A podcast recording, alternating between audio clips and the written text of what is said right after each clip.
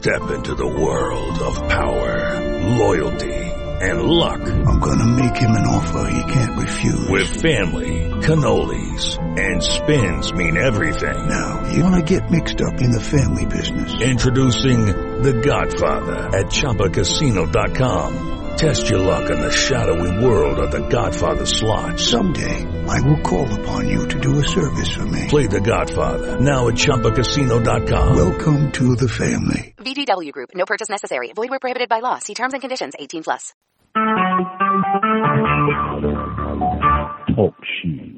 Recorded live.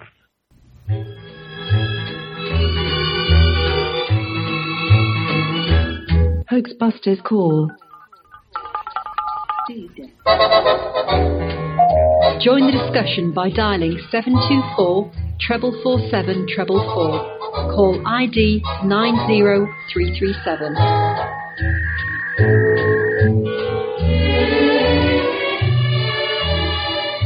Hey, how you doing? Uh, good evening, everybody. It's Chris here. Yeah, it's Monday and it's August the 15th of 2016. That would be the year. And, uh, yeah, we're doing Hoaxbusters call as of now. And, uh, well, let's check out the chat. Roll call. Who's here? Uh, White Snow, Kalita Brigante, Tiny Man, Wade 57, Arizona, and Rochello. All right, real good, real good. Well, let's see. Um, yeah, I was out, took a trip, and um, back now. And see, went to Austin, Texas, and that was really cool. We had a Hoax Buddies Summit in Austin, and we had uh, a meetup with.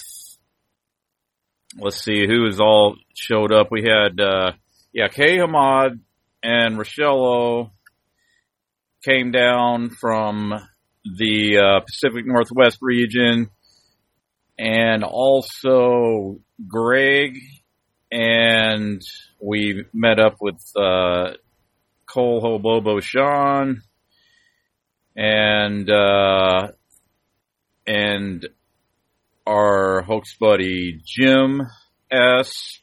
And it was great. It was really good. Um, I got accommodations over at uh, Jim's place, really nice place, and uh, so we checked out some of the scenery and that was um yeah good times had by all uh see uh yeah it was uh, really interesting there was a um a shooting that took place on uh what was it saturday night um something like that yeah and it was uh i don't know i guess it made it into the news media but it wasn't um I guess apparently that big of a deal, so that it didn't make national. It was kind of some uh, some woman got shot, killed apparently, and then uh, some kind of uh, I don't know. I don't know what motivated it. I didn't really look that far into it. Uh,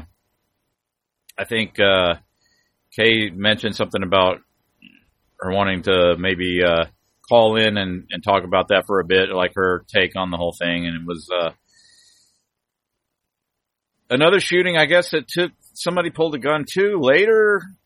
And this was on, this, is what I'm talking about, this was at 6th Street in Austin. And, uh, that was a, uh,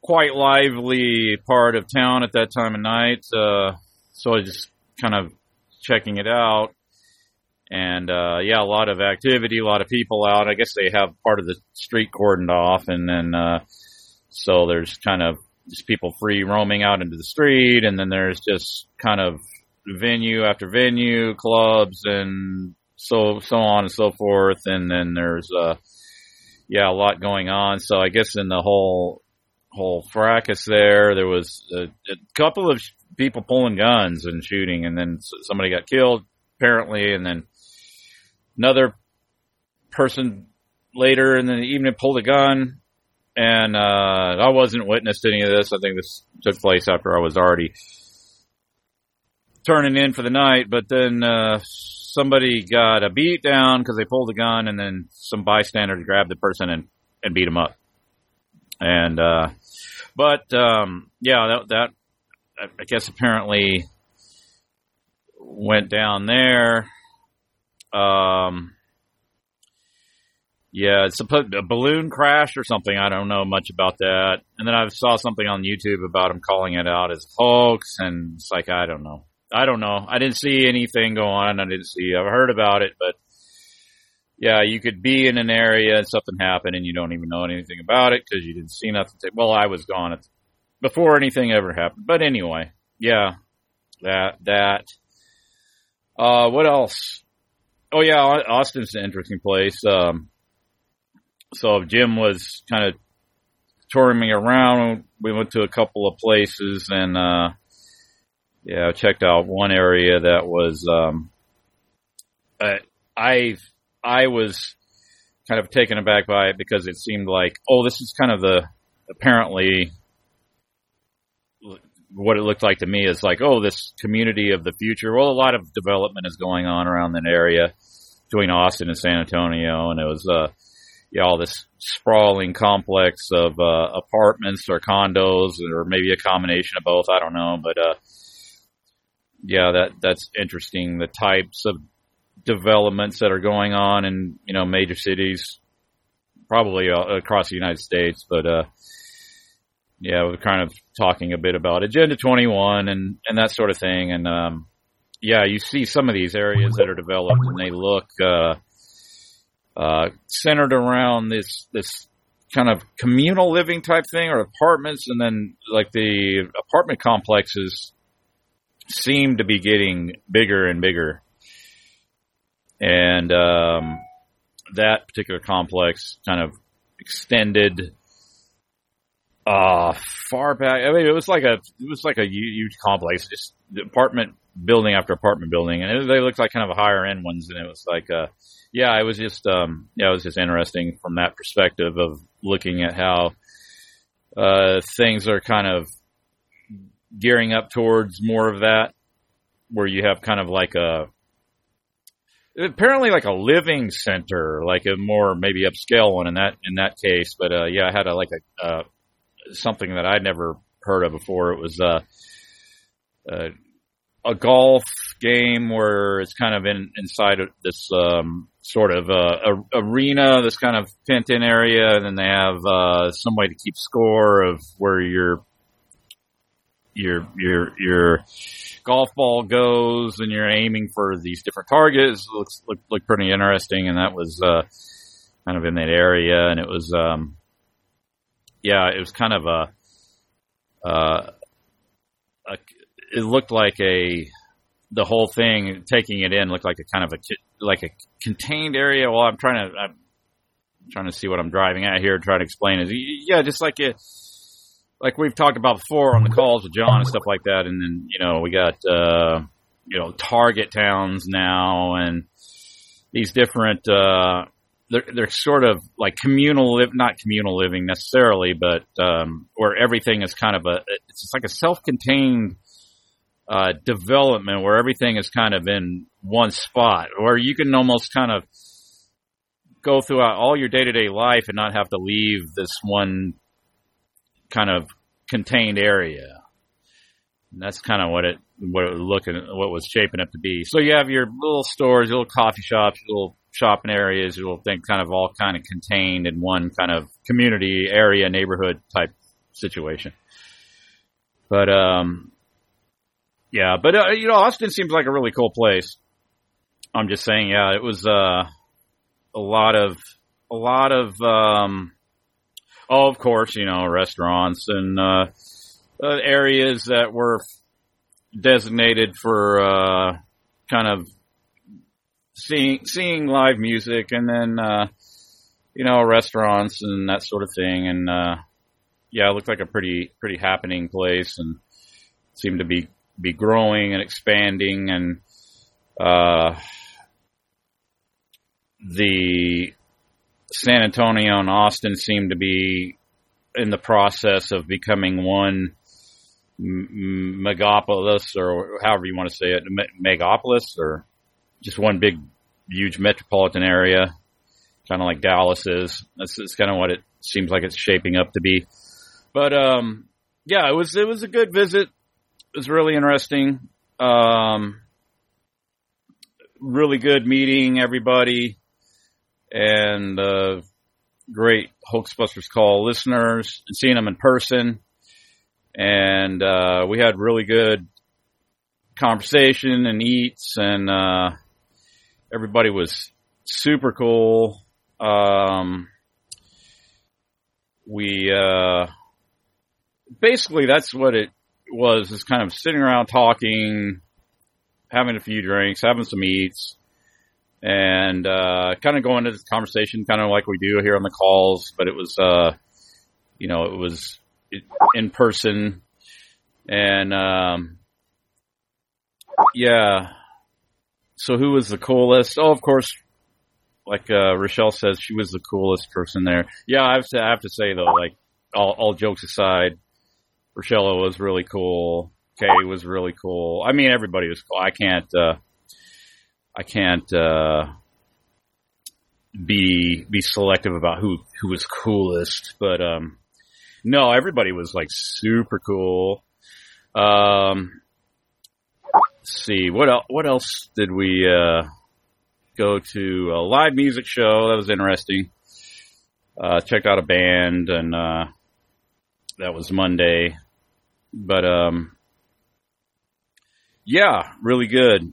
Hopefully do more of those in the future. If anybody's up for that, go, um, meet up at somewhere and, uh, yeah, I don't, uh, I don't want to divulge anything that I mean. Some people might have gotten shit housed. I don't know. I've heard it. I wasn't there. I don't. I don't want to name names, but um, yeah, not anything. Not anything uh, too too extensively outrageous.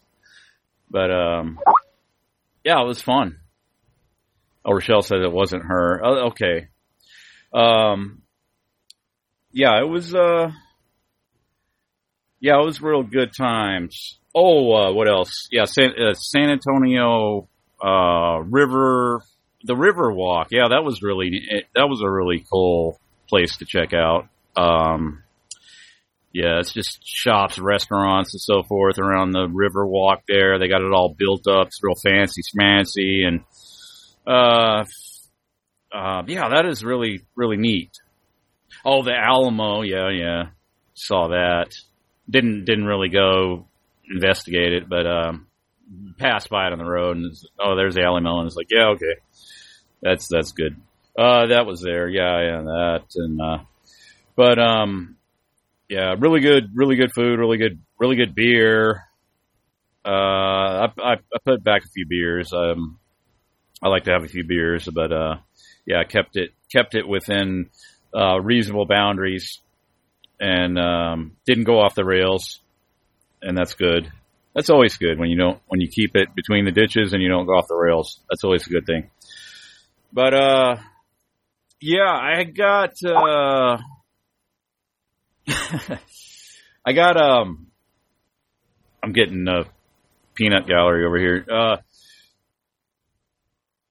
I I got a caller, guest caller that I'm hoping will come on soon here. Uh, a YouTuber that goes, the channel is called How I See the World.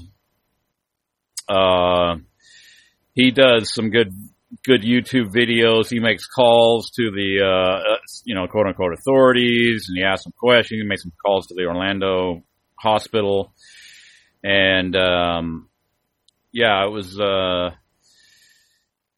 it was good that he got in contact. He got back in contact with me, and uh, hopefully he'll be coming on here shortly, and I'll bring him on the call. I noticed that I got uh, several people. Oh yeah, there. Okay, yeah. Um, yeah. If you can hear me, uh, Robin, go ahead and uh, go ahead and call in. I got a couple of people. Looks like uh, several people here that want to want to call in, and I'll bring I'll bring them on uh, after we get an opportunity here to speak with uh, Robin for a bit. So this is not the typical Hoaxbusters, um, what you call uh, procedurals, proceduratories, or what have you. So we're going off, we're going off, we're going off the uh, regular format. Let me uh, add Robin to the call. Do do do do do do do do do do do do do do do. All right, all right. Hey, Chris. Hey, there he is. Okay, good. Yeah, I, um, so here's Robin. We got a, yeah, so I started up the call here and, um, Hey, Chris. Robin, you got a YouTube channel that's, it's, it's, Yeah. Um, Yes. so here's Robin. We got a. Yeah, so I started the call here. oh, we're and getting an echo there or something. Yeah, I What's can going hear on? We've got a YouTube channel that's. Yeah. Um, Oh, I know what's going on. Do you have your browser playing the uh, audio through the br- through your browser? yeah, well, we've got a YouTube channel. I think that's what it was. Oh, I know. Yeah, if you just close out of that, that'll. playing I the, just uh, did. audio through the br- through your browser. Sorry. I think. That's, oh, I. Yeah, if you just. I'll just wait a minute for it. That, that'll. The uh, audio through the browser. Yeah, it's got a it's got a, like a it's got like a a thirty second delay or something. So everything that I said just a while ago, I'm hearing it back through the headphones. So I'm just waiting for it to finish out. Yeah, it's got a kind of like a. It's got like a. 30 second delay or something. So everything that I Yeah, we're getting everything feeding back, Robin. I don't know what's going on there. If it's uh Well, I turned, I closed, I shut the whole thing out completely. oh really? So I, I'm still getting it feeding back through my headphones. I think it's I can hear it. I don't know. maybe. Uh, do you have your do you have audio playing through your speakers or feeding into your mic maybe or in my headphones. I think it's Uh, hold on. I don't know what's going on here. yeah. Okay? your- Do you have audio playing through your speakers or cheating into your mic maybe or I'm just trying to see if I have you open on two windows here. Yeah, and there might be another window open or something. I don't know. But Sorry. still hearing it. I don't see it. yeah, Um, there might be another window open or something. I don't know. Still hearing it. Oh, sorry. That's weird. Yeah, there might be another window open. I think that was it. Okay, sounded like it stopped. There was a second window behind my. There was like a second pop-up window behind my browser here. It's the weirdest thing. I don't know how that got there. But Oh yeah, maybe uh, hey, maybe TalkShoe does that. You click the button, it pulls pulls another window open. Yeah, yeah. Okay. that for an entrance. yeah, that happens. I know it's uh, Oh boy. it's a standard standard thing, but yeah, it looks like it's been resolved now. Good. Anyway, so um, oh, so like I was saying, you got a YouTube channel, How I See the World. Um, Two channels actually. I have the How I See the World channel and I have the How I See Sandy Hook channel. The Sandy oh Hook yeah, channel, okay. all things Sandy Hook because you know that's how I lost my last channel. I was attacked by you know Lenny Pozner. We might get into that, but uh, so when I re when I started a new channel, I just made it separate in case it gets attacked again, then I won't lose all this other content. You know, I talk about uh, lots of other things other than just Sandy Hook. So Yeah, so you got a you got some kind of copyright claim on your channel, and then the YouTube took it down because of now Lenny Pozner.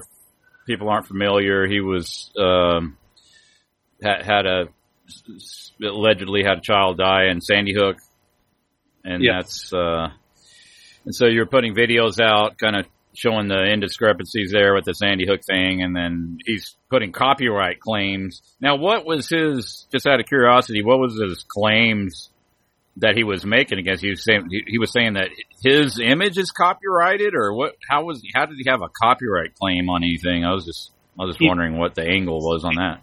Puts a copyright strike on any any photograph of Noah Pozner.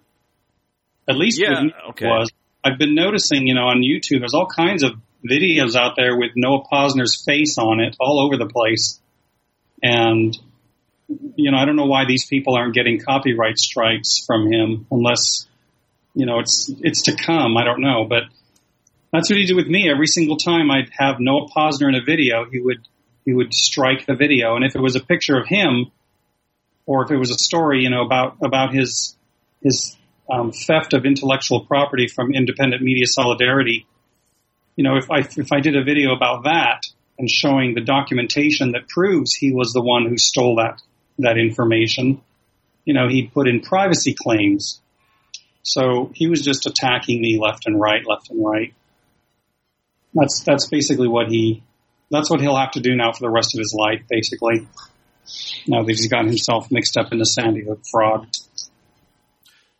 Yeah, so uh yeah, it's just interesting how they come at certain people and then they'll put put these kind of ridiculous claims on your on your channel when based on some idea that uh his image is copyright or something like that or privacy claims or something like that. And at the same time it, the his image is slathered all over the regular media and everything. That which absolutely doesn't make any sense Yeah. other than they're just kind of just yeah using using that to harass you. I don't know, like what is what you know.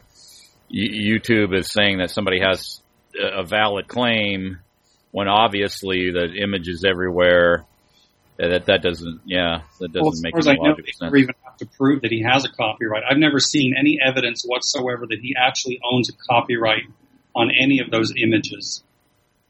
And you know, YouTube's probably all a part of this game as well, protecting them and censoring us and allowing our channels to get shut down. He, does it. He's still doing it all the time. And really, if you contest his strikes, you always win. But how I lost was he put in three strikes at the same time on the same videos he'd already made strikes on and lost. But he did it three in a row, and the channel you you lose your channel if you get three copyright strikes. So that's how he did that. Yeah, the way it's set up, I guess it's not too hard to do. Somebody just make a claim and then the YouTube yanks your channel, which is pretty ridiculous. But uh, Uh, yeah, there's no kind of um, yeah. Once they take your channel down, I guess there's no. It's, it's harder to get a channel restored than it is just one video, right? I mean, Oh yeah, I tried and tried. I contacted the copyright department at YouTube many times and got, you know, vague responses or, or a message saying this is how you contest a copyright strike. Go to your channel. Well, you can. Your channel's gone. so it's this ridiculous vicious circle. And they, you know, they don't have to answer to. I even, I even faxed the CEO a four page letter about what's going on and never heard back from them. So yeah, it's it's what they use. It's what he's using anyway, Lenny Pozner. Um, but you know, we just keep fighting because the Sandy Hook thing is not going away. It's not at all going away.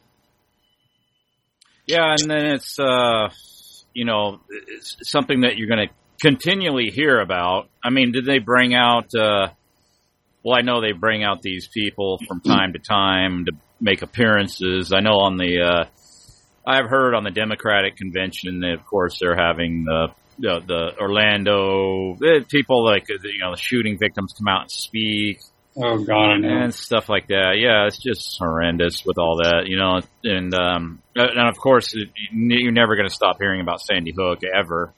You know, these people have lifetime acting roles, and they're going to be continually making appearances and cashing in.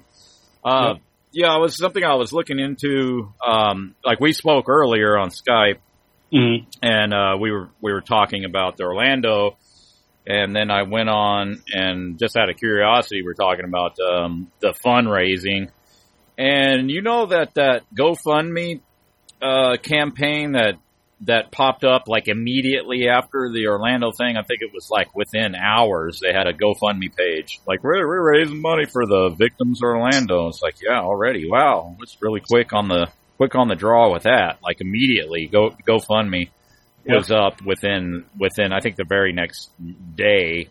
You know, like raising funds, and then they started out with a with a two million dollar drive. And if you look at it now, it's like ten million dollars. Is like holy crap! And if they're almost they almost got it. They almost got the full ten mil. And I don't know how that GoFundMe thing works, but I, I, I didn't know they could continually up the bar on those. I guess they can. I guess it's just Oh, no limit. Yeah, I've done videos showing, you know, I've captured the GoFundMe page and it shows the goal and then you go back and you look again and it's they've upped the goal because they made their goal. So they just keep increasing it. Like how much how much money does a person need to get over their grief, you know? I mean, what it's yeah, they go and you know another thing that they put out right away if if there's a shooting event or something major happens, try to remember to go just go to Wikipedia like right away and see if there's anything on it. Because there there's I mean these Wikipedia pages they pop up instantly on these things. Um, and they're really fleshed out and there's all these people working on them getting that story out you know I mean think about it Wi- Wikipedia is kind of the go-to place to find out yeah this thing really happened and this is all the information so it gives it credibility if it's on Wikipedia and that, Right. Yeah. it's also how they, you know, when you keep hearing about all this stuff, like you said, at the DNC, Christine Leinonen's up there talking and giving her monologue with her, you know, violins and everything. It's how they keep the story alive. And then they always refer to other events. If they're talking about the Pulse shooting, they'll bring in Sandy Hook and they'll bring in another shooting. It just, it keeps the lie alive with everything. And the more of this that's out there, the harder it is for people who need to wake up to believe it's it's a fraud because they hear it everywhere. I mean, it's they're surrounded by it constantly. You know, vigils and crying parents and GoFundMe fundraisers. It's just endless. It's hard. It's hard for them to believe that that all of that is faked, but it is.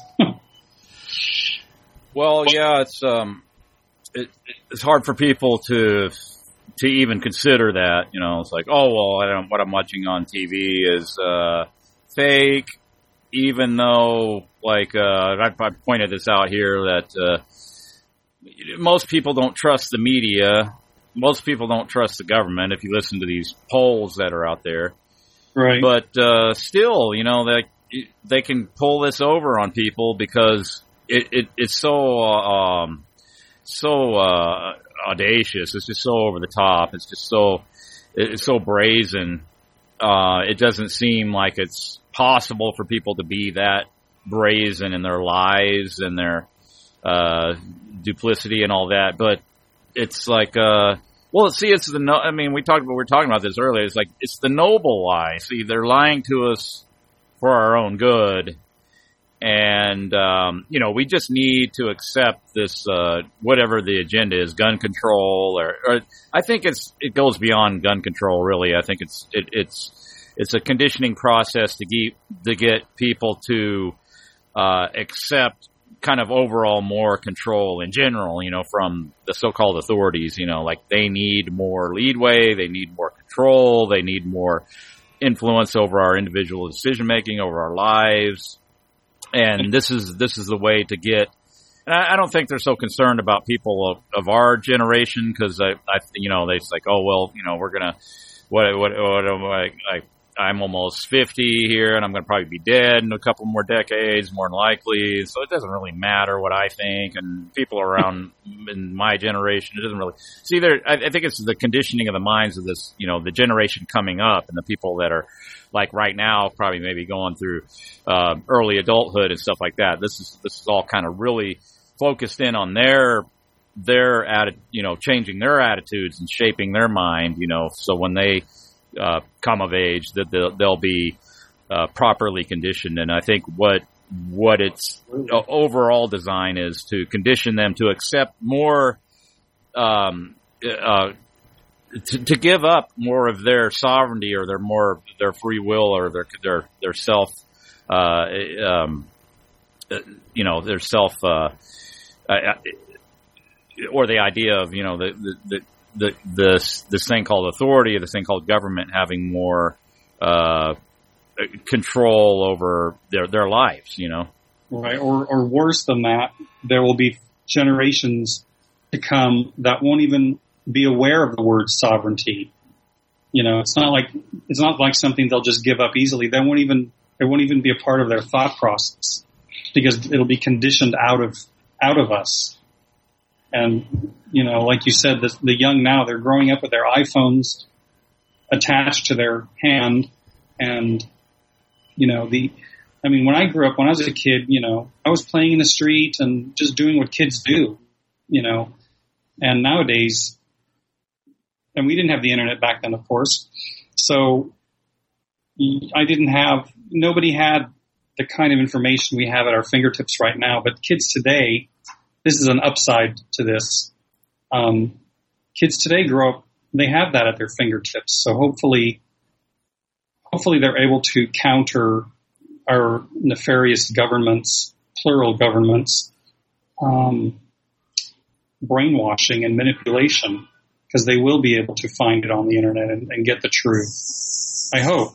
And they're not just watching video games. I hope they're doing more than that.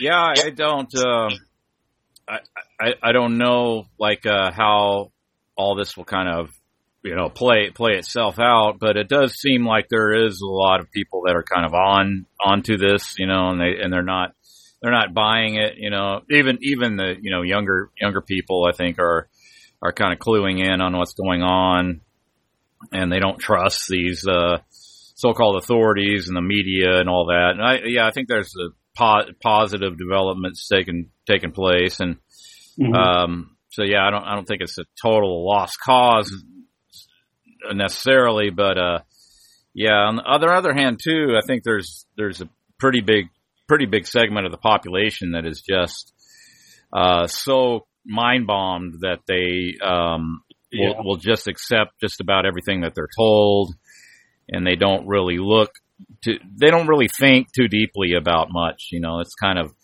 everything is kind of uh, g- gone over to this uh, materialistic, kind of shallow, kind of ego centered, egocentric type of worldview mm-hmm. where that that has been hev- heavily promoted, you know, over the last, you know, however many decades in the pop culture and stuff like that. And then, you know, it, it, and then now pe- people are being bombarded with this whole, um, you know, gender identity thing and the homosexuality and every, every variation of that that can be imagined. And then, then, then somehow as some way or, or for some reason or another that it has has become like like the most important thing to talk about, most important thing to dwell on. I mean, they got the. Uh, I'm not even really following the Olympics at all, but I, have I've you know ran across some YouTuber video. They're talking about like, oh, now they got the they got a trans they got a transgender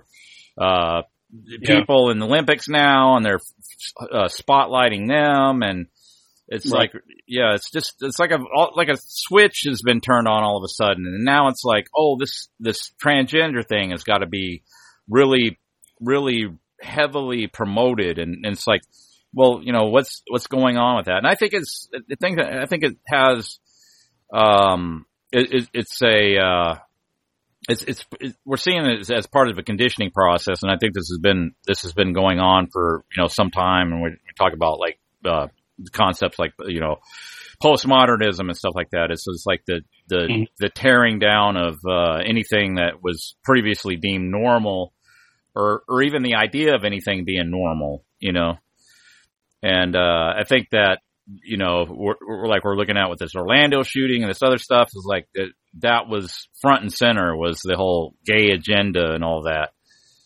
So that's mm-hmm. another thing too that comes into play with a lot of these things is it's the scripted nature of it and then these agendas that get that get pushed forward at the same time. Yeah. What what do you mean by the like the agenda having to do with homosexuality or Or what do you mean exactly? Well, the the idea that um, You mean just I, I think as a distraction, like to so? I mean, because I believe that there that this is a big deal right now with the transgender thing and the and the and the bathroom issue and all this stuff is is one of their many distractions that they create all the time to keep people from focusing on you know what they should be talking about and looking into. That's what Yeah. I uh, that's what I think a lot of this stuff is all about. Well, I think too that there's another uh, another angle on it, which is to like kind of break down uh, people's perception of what is, um, you know, like like I was saying before, it was like you know, the definition of normalcy or what is what is normal or what is you know a, appropriate or not appropriate. And there's like then it then it becomes like well, it's just everybody is idea. So if I guess I'll put it this way: if if somebody can can claim to be like you know like Bruce Jenner can claim to be a woman, and then like it's it's almost as if he magically transformed himself into a woman by putting on makeup and a dress. Like, it, it, okay, so if you could do that, and everybody is supposed to like, you know, uh, uh, be give deference to that, like, oh yeah, oh well, he's actually a woman now, and he's like, no, he's not a fucking woman. He's he's a dude in a dress and a wig and makeup. He's not a woman, you know. Yeah. But but if they can convince enough people that oh yeah, he's really a woman, and we should see him as a woman now, it's like, well, what what it's it's almost like well anything goes and there is no normalcy and if, if like somebody can do that it's like what is uh reality. I don't know we we we make it up in our heads. Is that the is that the way it all goes down? And then like i think i think a lot of this plays into that too. It's like well what is what is reality? Like the we were talking about earlier the guy he saw he saw like a four inch bullet sticking out of a guy's leg. It's like well no that's not real. Bullets don't come out of the gun in the casing, and that doesn't really happen. But uh, well, how, how does anybody accept that? That's obviously uh, a, a false uh, statement, or he didn't he didn't see a four inch bullet sticking out of anybody's leg. like you But- pointed, he probably he probably knew that bullets were that big, not realizing that when they come out of the shell, they're not that big anymore. And a lot of people in the world probably think the exact same way he does, so they don't even question it. You know, they just they're just oblivious. People are a lot of people are just oblivious, so they just buy that stuff. Yeah, but I mean, you see what I mean? That's what you know. You can't deny Louis Barbano his experience. You know, if he if he saw a four inch bullet sticking out of somebody's leg, then by God, he's he's he saw a four inch bullet. There's like you could, you know, in other words, like it's just you know, it's it's more has to do with uh, just subjective experience other than you know what what is really possible and what's not. You you see what I'm saying? Because everything now is kind of like in this sort of subjective nether region where it's like everything is even even reality itself you know if they say Mhm. something then it then it and it can be it, it, it, and somebody can have enough passion behind an emotion behind it then it oh that's just as real as anything you know and that's your truth and then you can make can, you can communicate it and it's truth you know it's like somebody puts on some dude uh some 250 pound dude with um with with a hairy chest and and you know uh can put on a sundress. And then he's like oh i'm a woman now. And everybody looked at me i'm a woman. It's like oh yeah you're a woman. You got to you got a dress on now. It's like well well if that if that's true then uh then bullets can come out of the gun with the casing intact and everything. Why not? Right, right. I mean, I, I, I may be stretching it a bit, but I, I, I- think this this does go hand in hand, and I think it's like, and we we've kind of talked about this a lot with this postmodernist ideal. It's like, well, yeah, nothing is real, everything's subjective. Everybody has their own truth and their own brand of truth, and Mhm. um, I, I think that this factors into it a lot with uh, the way this stuff is presented and it's accepted. You know. Right. Well, I yeah. I mean, I am. I'm. It's with the transgender thing. It's more than just putting on a dress. I mean, they really identify as a female, and I don't believe that sexuality is black or white. But as far as I'm concerned with the bathroom issue, if you've got a penis, you go to the men's room. and if you don't, then you go to the women's room. yeah, I mean, how I see it. yeah, they got the urinals, and it's and it's tough for gals to use the urinals. I don't know how they're gonna. But then they got these apparatus now where women can use urinals. They have like some kind of funnel or something. They could use the You can- urinals now. It's like, yeah. So kidding me? Is that really true? I've actually seen that. Yeah, some kind of product where women could pee standing up with like some kind of funnel system or something. They could incorporate into their That's very interesting. gear down there, and they could yeah pee standing up. It's just wonderful. Yeah, I mean, it, you know, I, I don't know, like um, And that's but see, that was created for the answer to like, oh, women don't want to sit on dirty toilet seats, and it's like, well, yeah, didn't don't they have those? Can't you carry around like um some napkins or something or some paper towels in your uh, purse and lay, set them down the toilet so you don't have to sit directly on the toilet? I mean, that would be make more sense, but no, it's it's yeah, it's just disintegrating every every boundary and every line out there. I think you know, I think that's the I think that's the point is what I'm trying to get at. Yeah, yeah, I know what you're talking about. It's it makes me think of the um there's a clip of a woman, oh gosh, I wish I could remember what this was about, but it's it's been spread around on YouTube quite um liberally. A woman's talking about children and saying that the children belong to the community. So that's another thing they're trying to blur is that you don't have a child. The child belongs to everybody.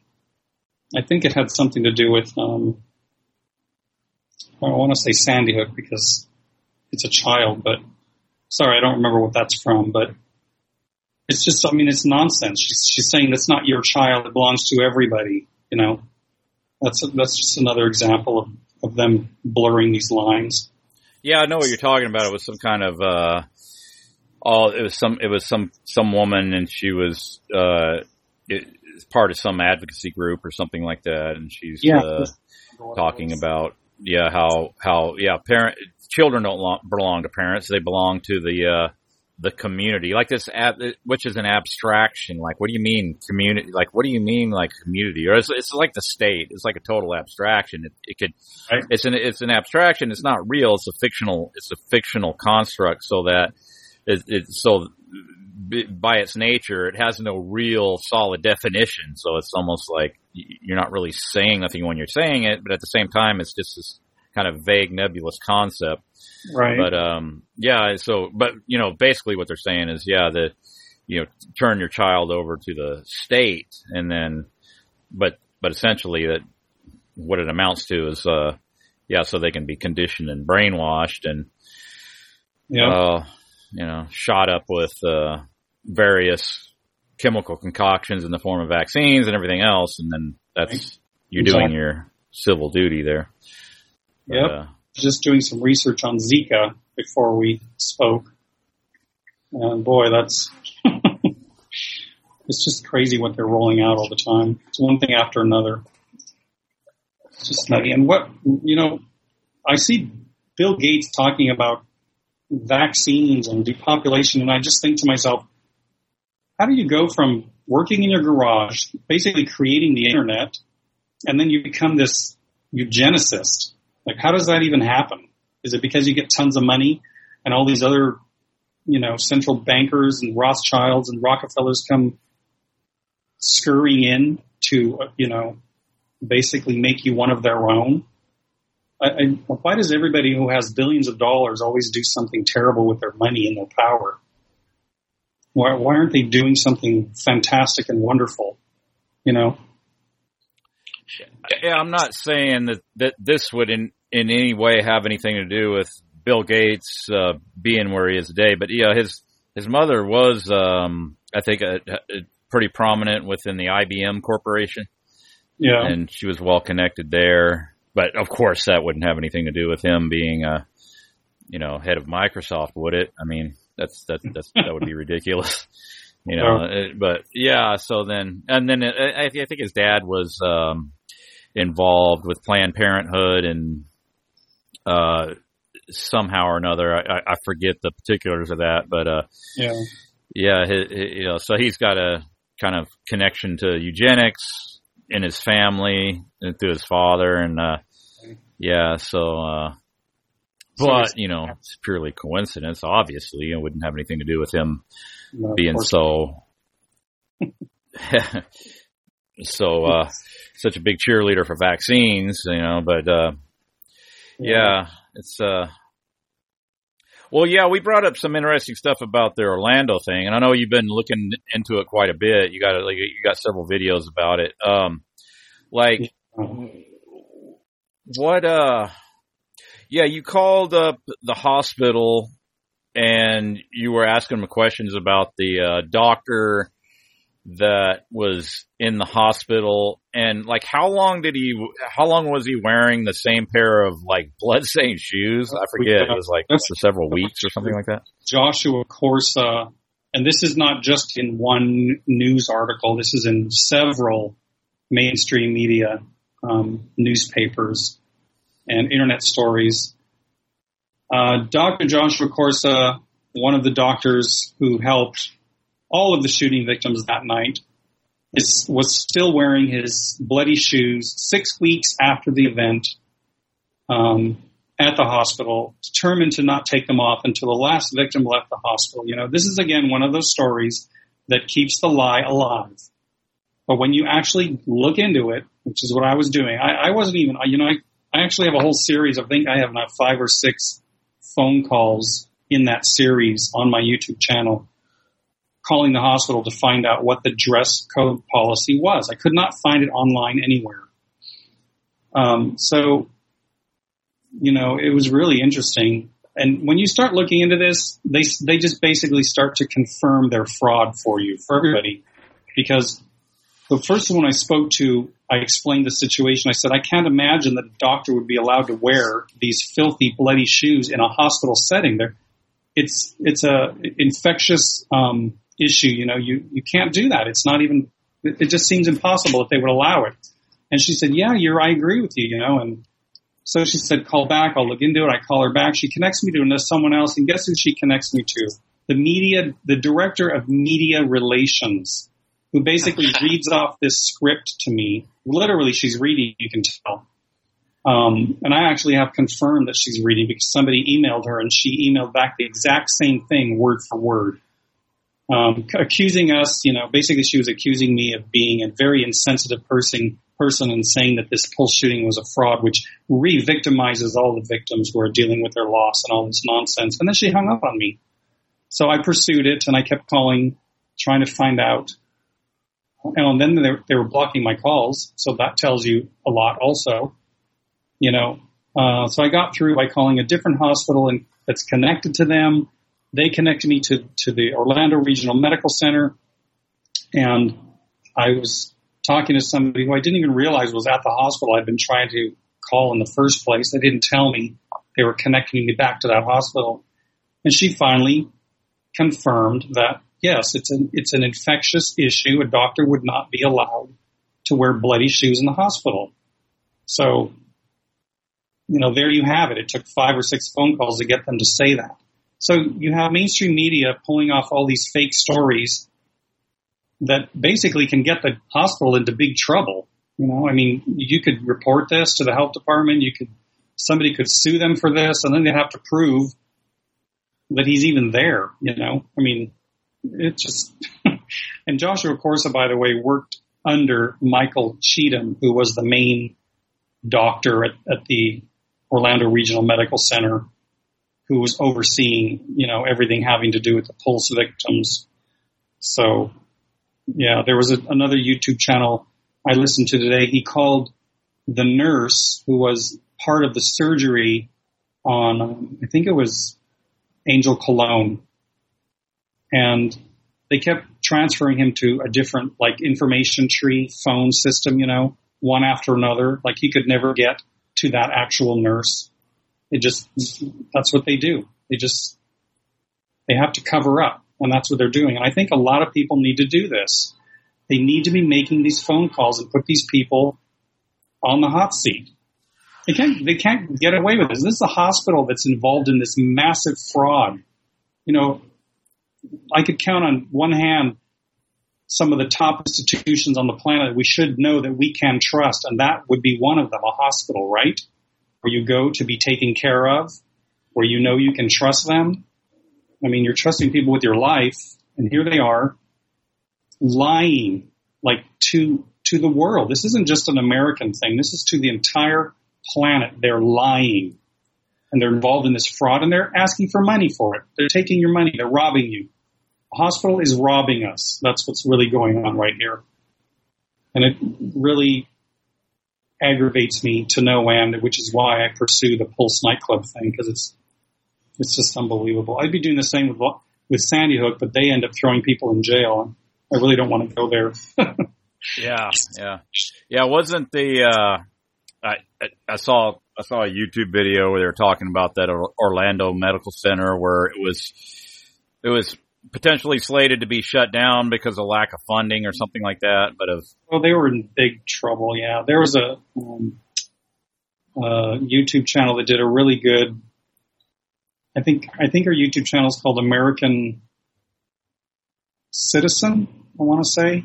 I hope I'm getting that right she did a long video looking into all of their financial woes, and you know, they're they're a perfect hospital to to to want to pull this off and be involved because they need the money desperately, and that's what they did. Yeah, there's that there's that aspect of it where there's like this this money that comes in comes into all of this where you know they, I think there was some people looking into Sandy Hook and they were um, pointing out that uh, yeah, there was a lot of a lot of houses in uh, in in Newton there that were uh, or Newtown or however you say it that was uh, sold for a dollar. It's just in, interesting stuff yep. going on with real estate in area and stuff like that. Like uh, it, you know, it, it, it yeah. It, you know, kind of indicating there may be some kind of payoff happening there. And then there was uh, the re the rebuilt Sandy Hook School that was like fifty million dollars or something outrageous like that. Where they got a brand new like fifteen million dollar school. um, yeah, it's uh, then they got some kind of federal funding and all kinds of money flowed into that area after that. You know. Yeah, yeah. I to go back to what you said earlier. We're talking about GoFundMe accounts. I think that's part of how they get paid is these GoFundMe accounts. You know, the government can have all kinds of anonymous people, you know, and it, can all be done by computer over a period of time, putting, giving money to them. That's how they get paid. Plus, of course, you know, regular citizens can send money in too, which is, which is where the fraud really, really occurs because you're being, you're being tricked out of your money. Yeah, yeah, it's like, uh, it's um a way to pay these actors off, I, I would think, and uh, so they can get more money than they've ever seen in their whole entire life. And then, you know, like you know, we were talking about before, maybe they pick, they select people that are in financial, you know, straits, and then they say, oh, here's an opportunity to earn more money than you ever see in your life, and then uh because the question will come up like, well, how come how come they don't speak out and tell the truth? It's like, well, what would motivate them to do that? You know, they're getting paid to to promulgate the lie, and then at the same time, you know, it's it's the noble lie because you know we need to get to this, you know, socialist utopia where you know we don't have any bad stuff that will hurt people like guns. You know, got to get rid of those, and this helps do that, and then you know, you're, you're, you're participating in this fraud and this lie, but it's, it's to save, you know, children's lives ostensibly and, uh, you, you're getting paid to do it. And then, um, it, you know, you, you look at these drills and then they have the, you know, the calls for crisis actors to participate and then you sign a non-disclosure agreement so that, you know, if you, if you're to discuss anything that goes on, you can get uh, some pretty substantial penalty on you. And yeah, right. so I, I could see a, a, a really good reason not to speak out, but I don't I don't see any reason at all to speak out because, um, yeah, what what could happen then is you know, Yep. the, the media will assassinate your character, you know, whatever character you have. If you're participating in that thing, I wouldn't know, but Or you know, somebody was you. doing that, yeah. or assassinate them, you know, you take them out, or they die in a, you know, their their new swimming pool. They're found floating in it, you know, the next morning, like face down. even though it hasn't been filled up yet. Yeah, that's about right. Yeah, Suicide by gunshot to the back of the head twice, that kind of thing. Yeah, exactly. Yeah. By the way, really quickly, uh, it's um, Concerned American is the YouTube channel where she did a really extensive breakdown on the financial woes of the hospital. But um, what you're talking about now is that's really the biggest block people have who are asleep. They can't imagine that all these people are involved in this hoax, you know. Like the, the ORMC where they had that big conference and the room's full of doctors and full of people and I mean it's packed room. How difficult is that if you're a sheep, you know, if you're sound asleep in the world to look at that and think, oh God, all these people are in on this fraud?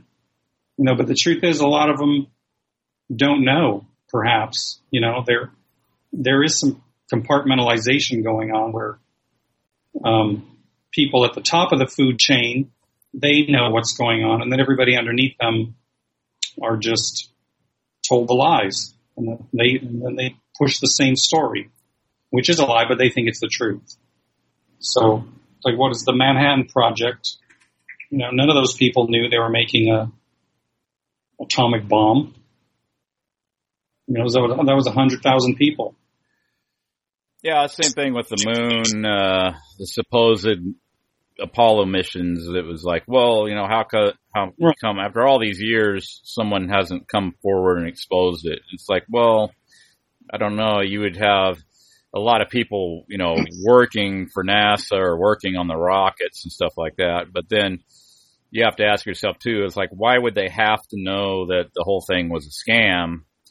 Why couldn't they be uh, fooled just like everybody else? Even, you know, you may be an engineer or something, but that doesn't make you any, uh, giving you any particular insight into anything of how this stuff goes off. So you can just be going to your job. You can be making the, the gloves for the astronauts or whatever your particular role in the whole thing is and just be none the wiser. You don't know anything that's going on either. Like, why would they have to know? It's people, It's all it's all real until that rocket's out of sight. Everything else is real beneath that. The people building the rocket, the people testing them out. Yeah, they go up into the sky. There it goes. Everything else after that is just fabricated. So all these people really think it happened and that we landed on the moon. So they don't know. They're also being tricked. But I do Yeah, know I think that that's how this stuff works. I think Yeah, there could even be people that are pretty close to this, uh, like Orlando thing or something and still not know really what's going on. I mean, yeah, so, uh, you know, you have the so-called event take place and then you got it kind of within a confined area and then like immediately everything is put on lockdown by the so-called authorities. And Yep. then from that point on, it's like uh, when I called the uh, police department, they said, "Well, we don't have anything to do with that. It's the FBI that's in charge of all that. You got to ask the FBI."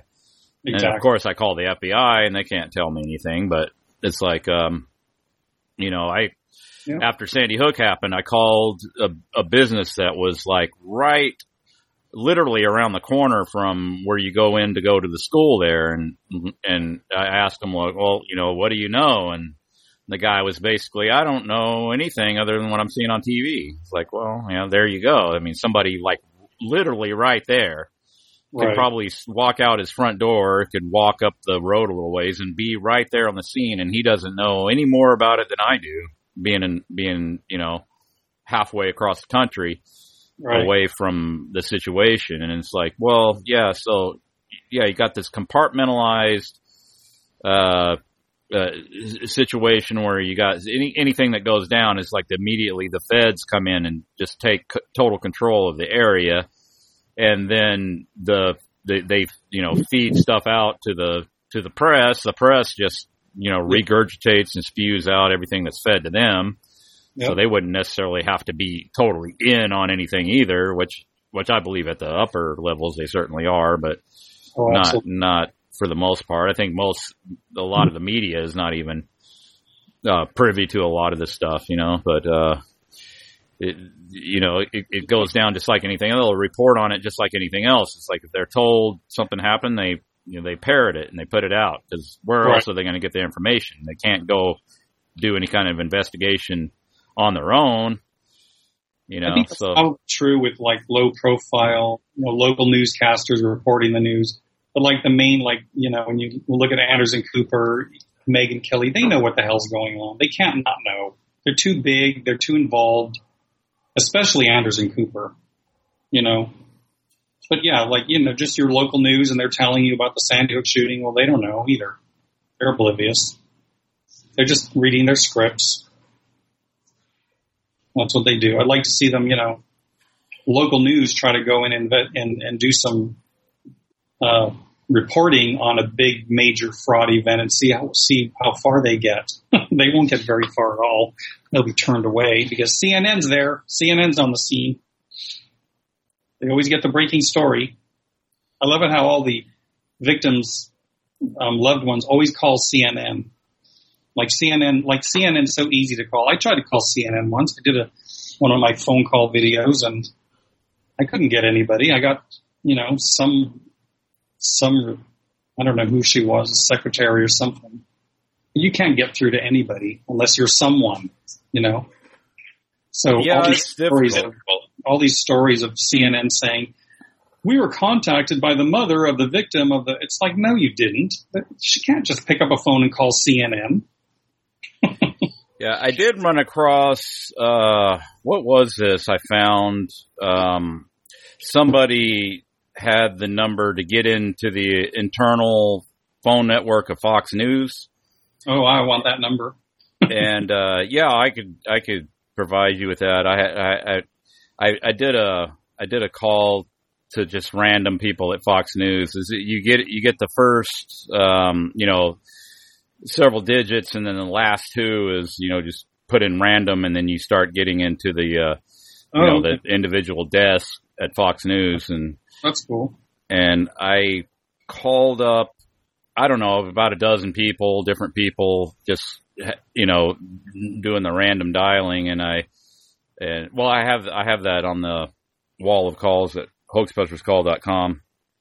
Um, but yeah, a couple of people picked up the phone. Uh, what was the guy that uh, he, he's um, he's pretty well known. He does he, he's on some different shows on Fox, like the the uh, what do they call them? The the uh, the talent, the people up front. Um, oh, Co- Alan Colmes picked up the phone. You know, you know who he is. He he, he answered the phone, and I, I just basically asked him, you know, about uh, about the, uh, the the the people that were in the in these events coming coming out, and then you know they're they're you know they, they look just like they're acting, and then they also happen to be actors, and then Right. and then I was asking him about you know how you know the the the media doesn't uh, oh there are no laws and then that's that's another thing I wanted to go into is the fact that you know when we can bring this stuff up about the the media you know per-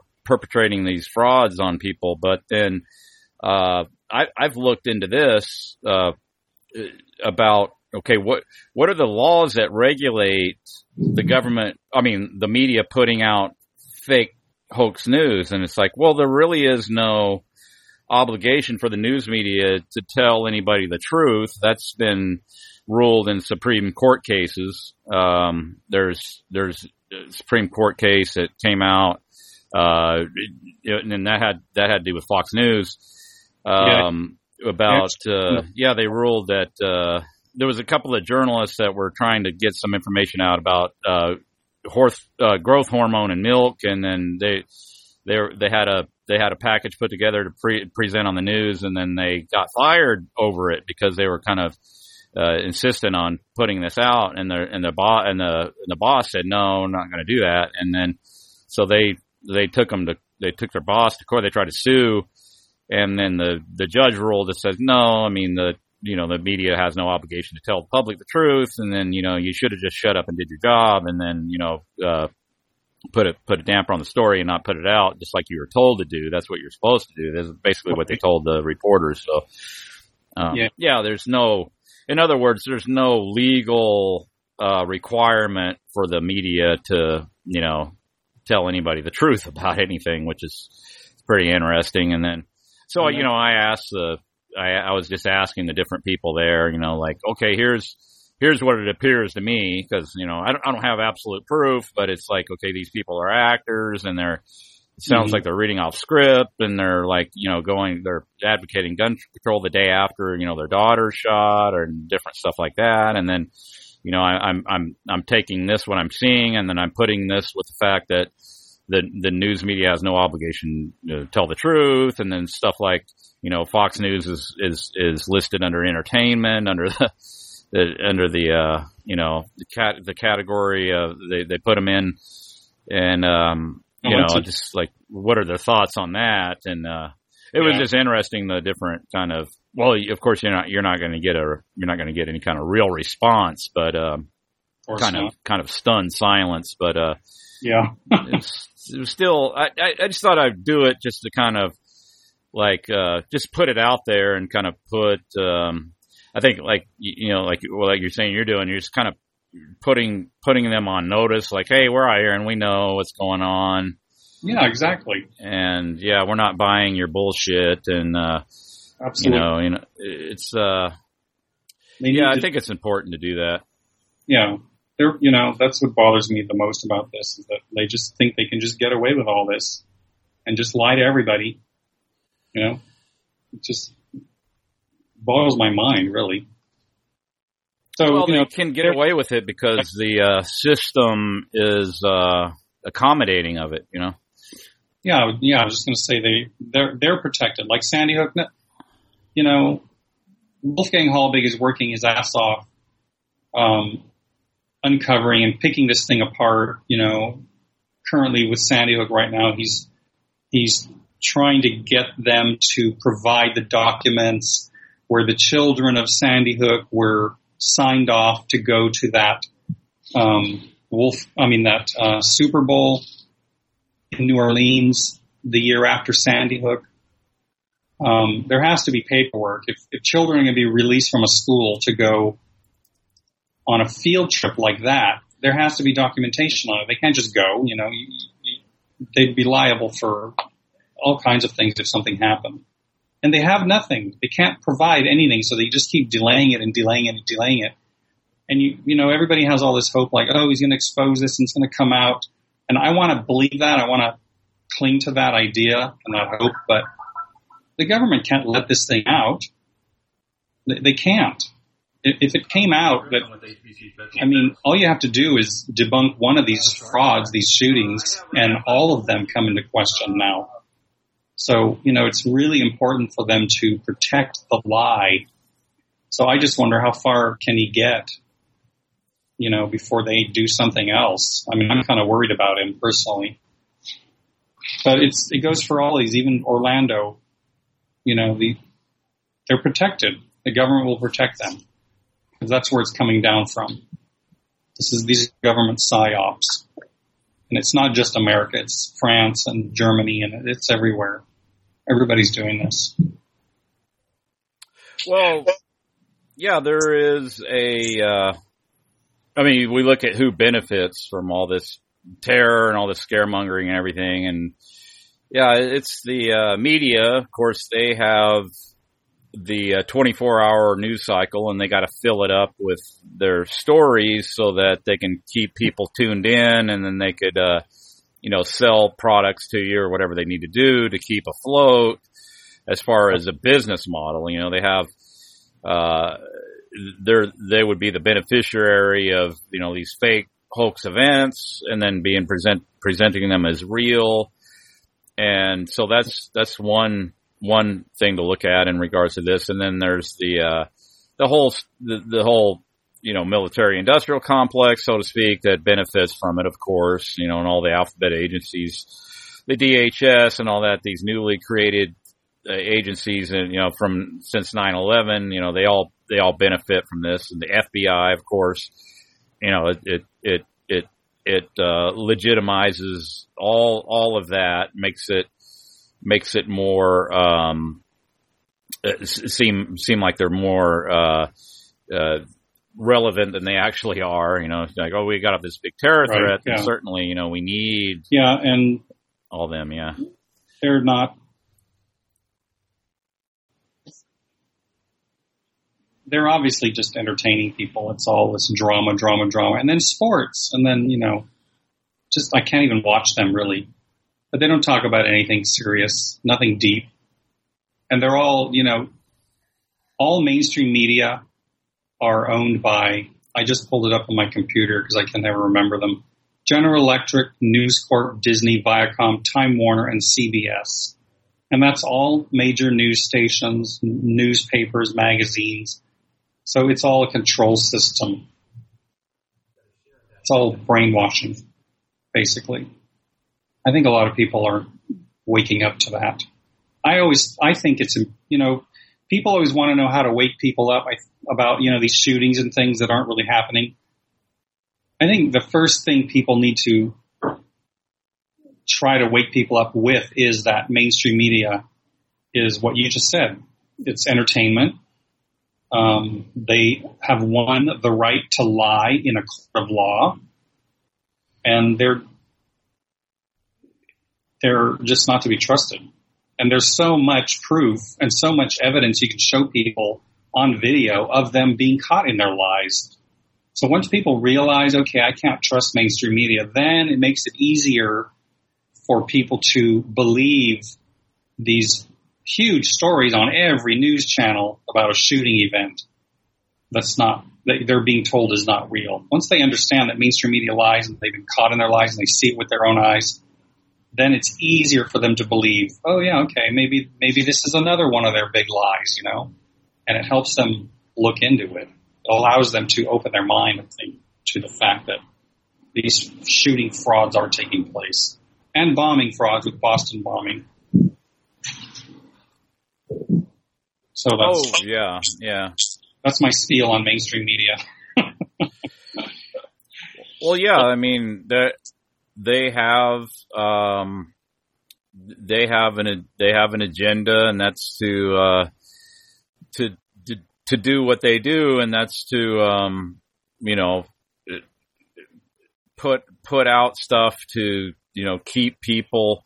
And I think mainly you know the objective too is to lend legitimacy and, and credibility to the whole um, you know this this concept of the state, and then you know they could eh, they could just go forward with expanding it, you know, increase the uh, amount of resources and stuff that they uh, soak up through trying to maintain this all this bureaucracy and all this other nonsense, and uh, you know, once you understand that, okay, once once that's all set up and it's in place, it has to it has to you know do something to um, justify its own existence. You know, it's like, well, that that I think that ha- that's a big factor in all this. You know, I think that's it's important to understand that because you know I think people once people come to that realization and see like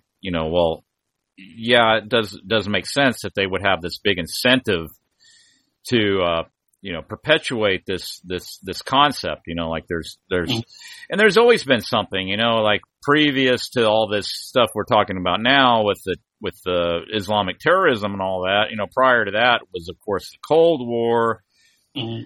and the Russians were going to get us. You know, I don't, I, I could, I can remember that. I'm old enough to remember that. You know, as uh, something that we're all, all supposed to be concerned about. Because, um, well, another thing too, they could, they could fire nukes at us, and then you know it'll be doomsday, and we'll all be breathing radioactive dust, and the the, the sun will be blotted out, and we'll all be screwed Mhm. and uh, that's just going to be a matter of time before the Russians get around to doing that. They're just, you know, they're just biting at the bit to kill us all, to get that kicked off. They're the evil empire. We all need to be very afraid. And that went on for decades, you know. And uh, Absolutely. And they're still doing it. They're still demonizing Putin. And, and none of these people are angels, mind you, but Putin says a lot of things that seems like he, you know, really knows what's going on. And he alludes to a lot of things. And he seems to want, he seems to wish that America, from, from, you know, the minimal things I've watched on him, he seems to, um, wish Americans were awake to what was really going on. But who knows how much of that is just propaganda, you know? Can't trust any of these people. Well, no, I don't think we can, we can trust any. I mean, we have uh, now, well after the fact. Well, I mean, you know, didn't they say the the Gulf of Tonkin incident never happened? It was all a fake, contrived event. Uh, that was the uh, impetus to get us into the Vietnam War. Right. That was all. That was all. You know, we had to get into the Vietnam War because they torpedoed, you know, American ship and American personnel were killed, but it never happened.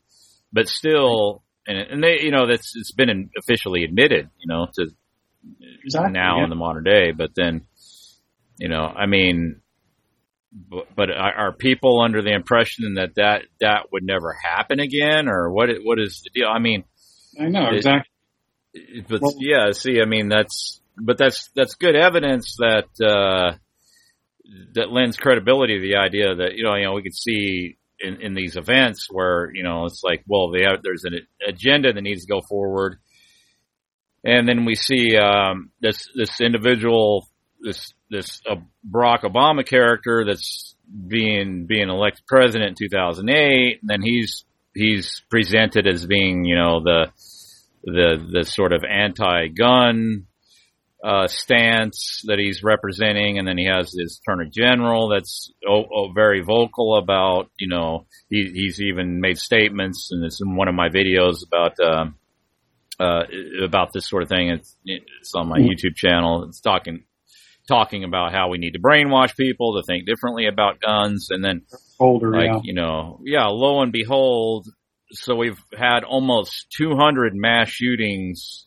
almost 200 since obama's taken office and uh and so the number of mass shootings like far way i mean it's it's it's it's it's absurd in in the how many mass shootings we've had uh, you know you want to take it and compare it to every previous president it's probably more than every previous presidential administration combined, you know, these mass shooting events have taken, you know, more of them have taken place under Obama than in any previous administration by a by a really wide margin. I mean, like uh, I think under under George Bush was the previous president. I, th- I think uh, it's even a fraction of what that took place under his administration, but.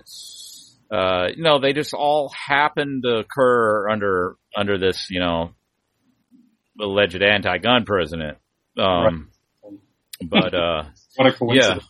yeah, what a coincidence! And then, yeah, and then uh, there was the, the Sandy Hook thing just took place within weeks of some uh, thing that was going to be uh, something anti-gun program or something that was Obama was going to be participating in in the weeks leading up to Sandy Hook. It just so mm-hmm. happened there was some United Nations thing, and it so happened to kind of coincide with all that. And it's just yeah, how this stuff just kind of just oh, it just favors all. It just you know you, you got this you got this agenda that's out there, and it's like they don't really go to great lengths to hide it. And I mean, it's kind of out there and it's kind of known. It's like okay, this is gonna we're making moves now to Mhm. to get more restrictions on guns and then like all of a sudden all these shootings start happening and it's like yeah what are the odds but uh Yeah, when you take everything into context together, you can, you the picture is very clear. And Eric Holder was even at Sandy Hook. I think it was two weeks before the shooting occurred. And he was there talking to Governor Daniel Malloy about, about gun issues. And then two weeks later, Sandy Hook happens. And what does Daniel Malloy say on camera? Anybody can watch it. That we were warned that something like this could happen here. And then he denies ever saying it, which is also on camera. I mean, these people are just blatant liars. Yeah, Yeah. they're like uh, they have like a crystal ball to see into the future too, which is pretty amazing. Yep. They don't know exactly what's going on. Yeah, they know what's going to happen. They can predict it. They know something, know something big is, is coming, and uh, but they can't stop it. But then they can be there after the fact to have the solution at the ready. Oh, we just happen to have a bill that we're trying to get passed.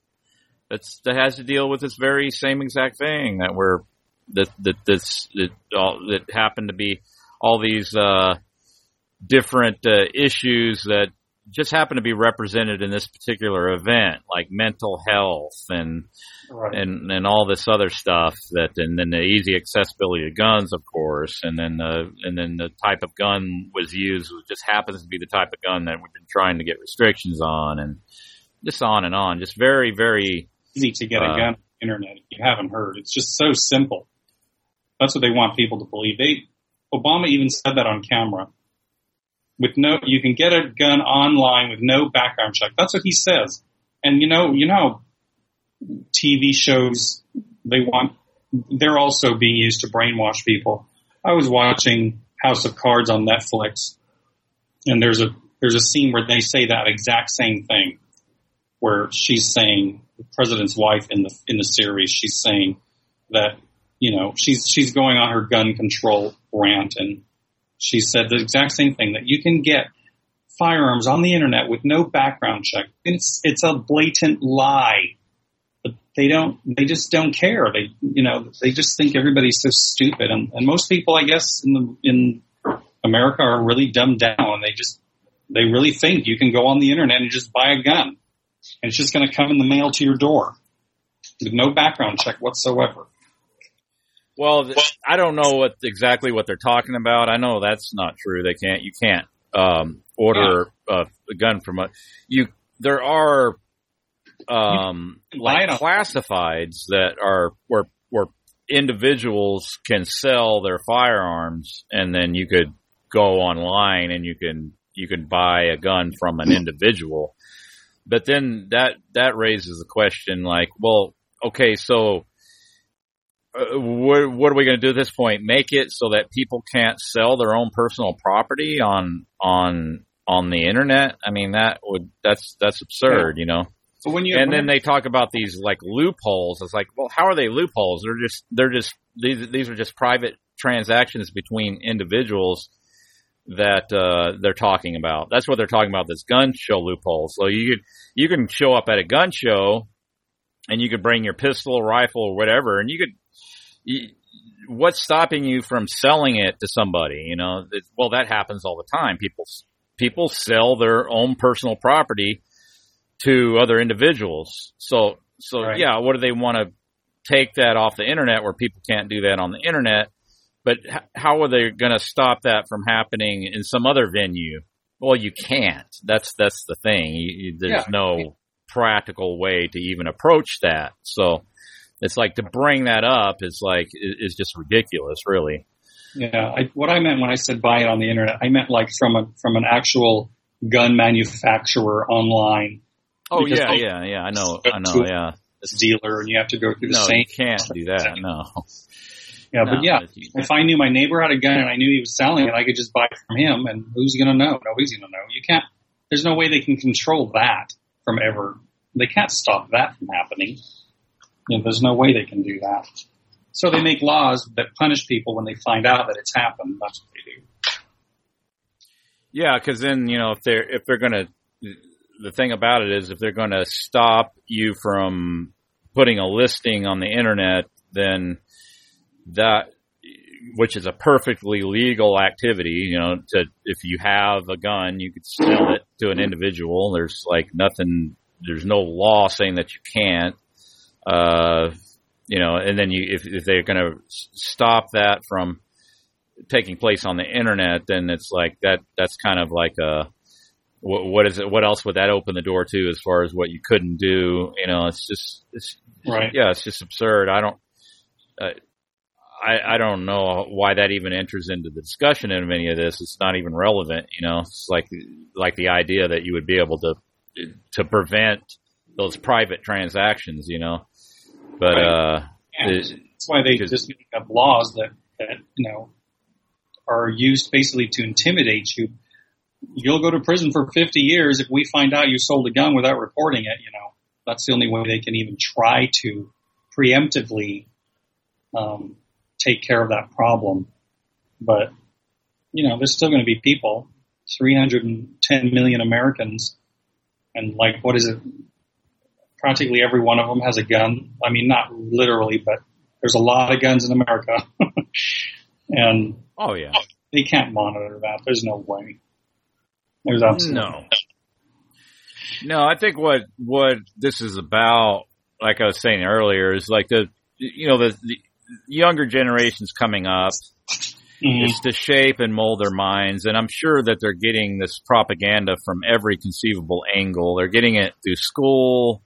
They're getting it in cartoons. They're getting it in the media. They're getting it through their parents. They're getting it, and and it's just a just a relentless. Well, like Eric Holder said, you know, you got we got to do something every day, every day to change people's minds about guns. You know, and that's exactly what they're doing. You know, it's just a, it's just this relentless, full frontal assault, and it's and it's and it's, it's basically to reshape this this new generation's mind and attitude towards the idea, and that's you know, and and we're we're we're thinking in kind of uh, short term thinking, and then I, I think these plans are more long term than that. I think that's Oh, definitely. this is gonna yeah this is a long kind of extended campaign that's gonna you know Yeah. keep keep going on for you know decades to come. I don't think there's any end in sight to this this this anti-gun shrill rhetoric that's out there, constant drumbeat of it. And I think that's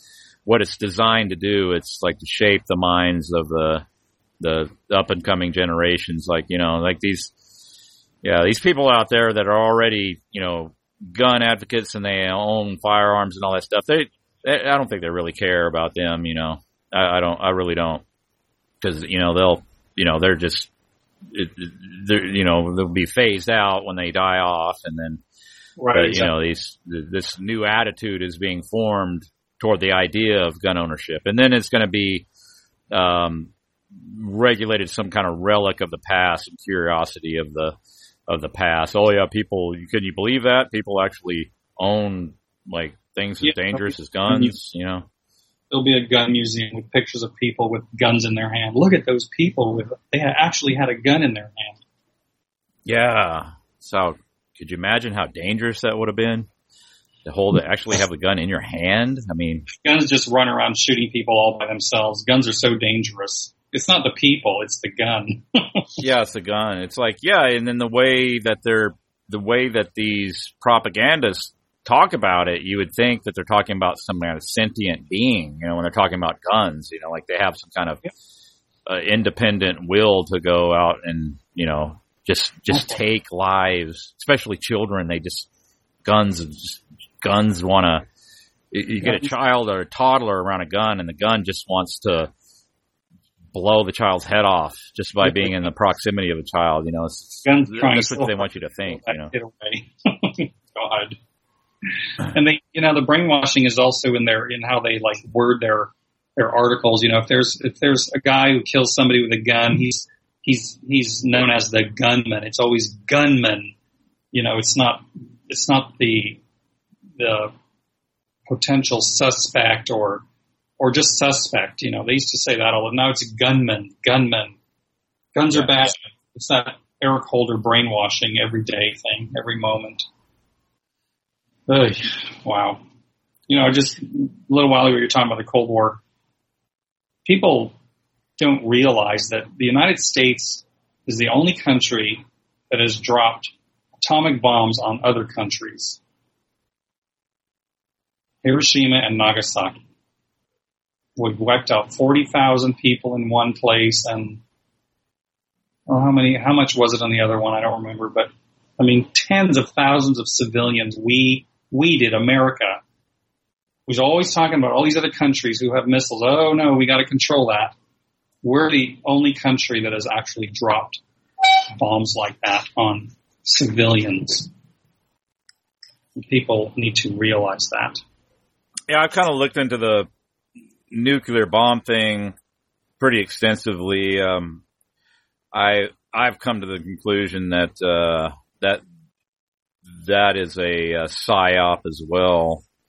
I don't. I don't. Your bombs aren't real. Is that what you're saying? Well, yeah, based. Well, see, and then what I base this on, because I mean, you could just throw something like that out and it sounds ridiculous, but what I base it on is that, uh, you know, the fact that, uh, and then they'll tell you this too. It's like, well, all that footage came out of Lookout Mountain, which is a which is a full production studio. So from conception to the finished product, it can all be done in house, and that was in uh, right in the proximity of Hollywood. And they actually employed Hollywood people, Hollywood special effects people, you know, to work on all that footage, creating all that footage. Um, now they'll tell you that they went on site and they, for some reason, they needed Hollywood specialists to, to operate the cameras to to film the bombs, is what they'll tell you. The reason why they did that, because I guess they can't. I, I don't know what the logic behind that is, but they could they couldn't train you know somebody else to use a camera to film a an explosion, but for some reason they need Hollywood people to do it. Um, I think the reason why they need Hollywood people to do it is because uh, that that's what Hollywood is is good at, and you know you, you ain't gonna hire those high priced specialized people that um, they're they're the reason why they command the prices that they do or the salaries that they do is because their their their particular artistry is to create illusions and to you know create fictions you know on on yeah. film yeah. and to make them convincing and that's what they're paid to do. And I mean, it'd be absurd to hire them for any other purpose than that, you know, to operate. Oh, because they know how to run cameras. Like who can't be trained to run a camera? When you think about it, it's like, but yeah. then you, you could, you could take Don't Exist and, um, yeah, if you look at that piece of footage and then it's got, I, I, I'm, I'm highlighting this one, you know, explosion that is, uh, as far as I'm concerned, is impossible because it's what it's showing you is like part of the explosion stays static and the rest of the explosion is in continual motion throughout the footage. And it's like, that is just not possible. Now, that could be, um, certainly some kind of compositing or something like that that you would see in a fake footage. But like, if it's, if it's real footage that that's, it's showing you something that's impossible. And that's, and that's what mm-hmm. I'm kind of honing in on. It's like, well, you know, if, if the footage is showing me something impossible, I have to reject it. I can't accept it. And then, you know, if it, if it's, you know, one explosion is clearly fraudulent, then I have to call the whole thing in, into question myself, you know.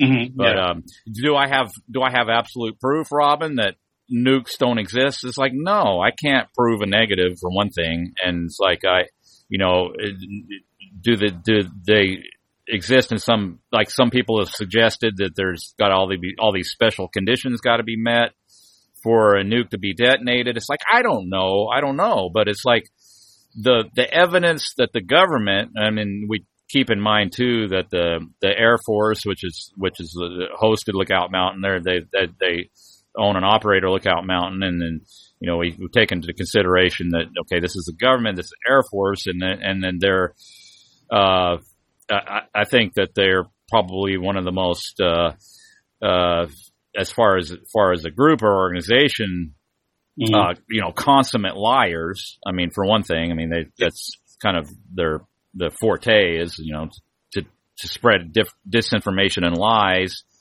uh, is, you know, is, is, that's something they're very adept at and very skilled at. I take that into consideration too. And that's all I'm saying. I mean, like, it, you know, it's cause, and then like I get that question a lot. It's like, well, what about Hiroshima and Nagasaki? And it's like, well, um, I wasn't there for one thing, so I, I, I can't tell anybody anything firsthand what happened. Of yeah. course, you know, you got, you got this big bomb that goes off and, and supposedly all these witnesses to it, but it's like, okay, you know, if you think it through, it's like, what do you need to see in order to be convinced that you know something happened? Well, like a bright flash, maybe like some kind of cloud, a mushroom cloud or something, or or, or maybe not. I don't know. But the whole you know city erupts in flames, and uh, you know the they were um, some indications, and, and like I said, I don't know, I wasn't there, but that the uh, that the government, um, i you know, made penalties for people, you know, contradicting the official story. There's stuff out there like, about that. Um, there, there could have been people there on the scene that maybe saw a, a conventional bombing campaign, but then like once, once the government tells them that it was an atomic bomb, they're going to believe it was an atomic bomb. You know, it's like that's how, that's how people's minds work in this country. You know, they could have something that directly contradicts what they see with their own eyes and they're going to, they're going to mm-hmm. take the official stance, you know?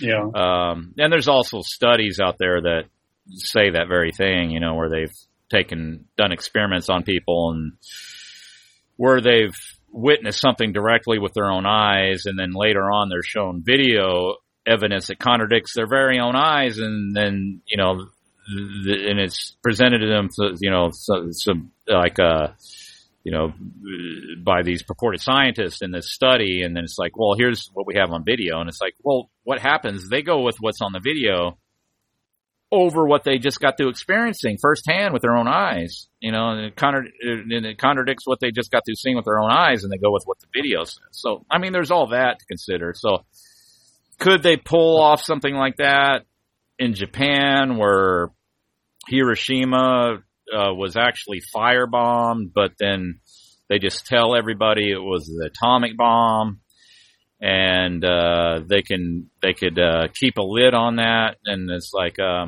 yeah, I, I'm I'm convinced that they could. I mean, I've heard too that yeah. I've been told that you know there there's a lot of people in Japan that don't believe the atomic bomb went off. I mean, I have I have a, some newsreel footage that came uh, out from that that around that time where there's an American soldier and he's talking about that you know he's he's he, he's relaying that uh, there's uh, a lot of people that were, you know, talking about that, that the whole thing was like a propaganda campaign, and he, he didn't even know if it was for real, you know. So I mean, that's on my YouTube channel too. So, well, I mean, yeah, there's a lot of discrepancies there. Uh, uh, what I'm saying is the evidence doesn't really. Yeah, I'm gonna have to look at because. Yeah. I talk. I made I don't, I think it was on my previous channel or might be on this channel now. I made a video about nuclear bombs and, um, not about the bombs in particular, just about Obama being a hypocrite and talking about, you know, trying to, um, stop the prolif- proliferation of these atomic bombs, and yet he's moving bombs to the German border or something like that. And in the comment section, a lot of people were saying, they don't exist. Nuclear bombs don't exist. And I was like, what are you talking about? it just throws me uh-huh. for a loop, you know, which is understandable. I mean, I'm open minded. I mean, I know how much our government lies to everybody, and I know how many things, you know, like the moon landing, that's humongous, and I don't believe that happened at all. So, you know, why can't they have faked a massive bomb? So they did, they would have done that to strike fear into people. Is that what do you, what do you think is the reason for saying that we dropped two atomic bombs in Japan? well, yeah, to mechanism. Yeah, it's like this this super weapon where they can, uh, and then you know they show you like the Bikini Atoll thing, which is that that's got a lot of problems with it. You know, it, supposedly it it, it it made the whole island radioactive, but you know it's supposed to be for like a thousand years or whatever to be highly radioactive. But then you can go pull up stories where like you know the the reefs and everything are thriving, the wildlife is thriving, and so you have that. I mean, so what I what I'm what I'm saying is like okay, what real evidence you know do we have that you know that that and then you know like if some people have pointed out that like okay here's this massive explosion that just got through taking place and then um but yet here on on the beach you have these like little ramshackle huts that are still standing. It's like okay how are they still standing? And you know you just had a, a freaking atomic bomb go off. It's like right. that doesn't make sense.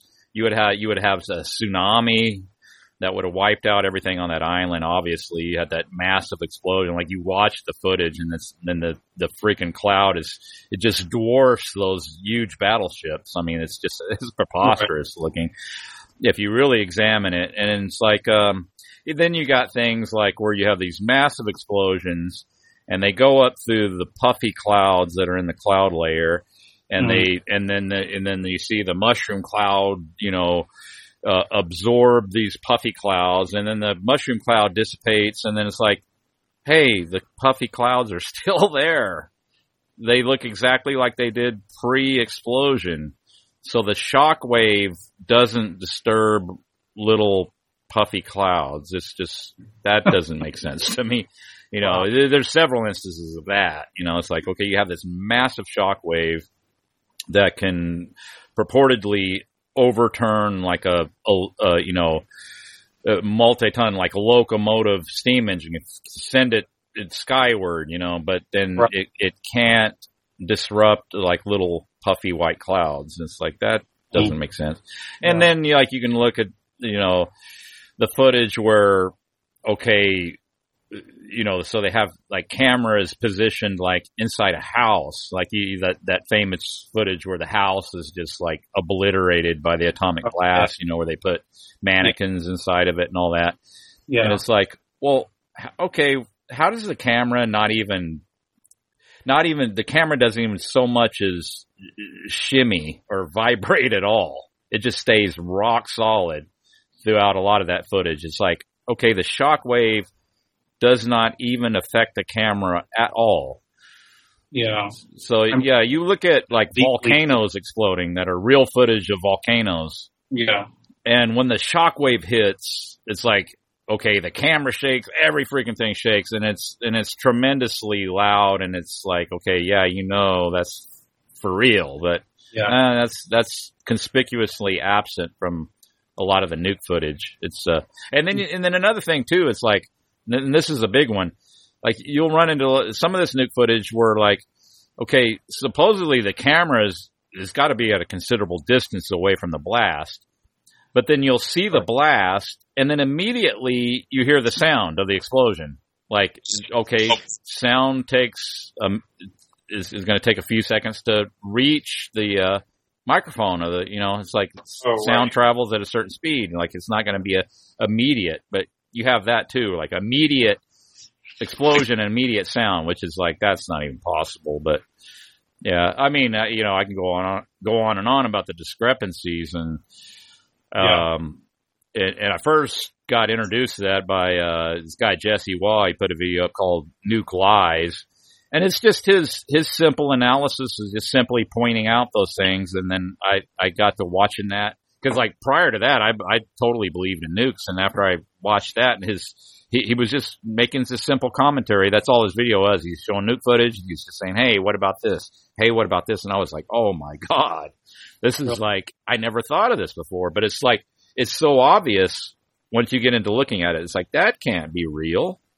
It just can't be. You know, it, it just pointing out certain things. It's like, yeah, that's un, undeniable. It's just undeniable. But see, this footage is out there, and then now we have the ability to, you know, scrutinize it. You know, you even take it and you can like look at it frame by frame. You can open it up in uh, your your movie player and and slow it down and speed it up and look at it frame by frame. And it's like, yeah, it doesn't.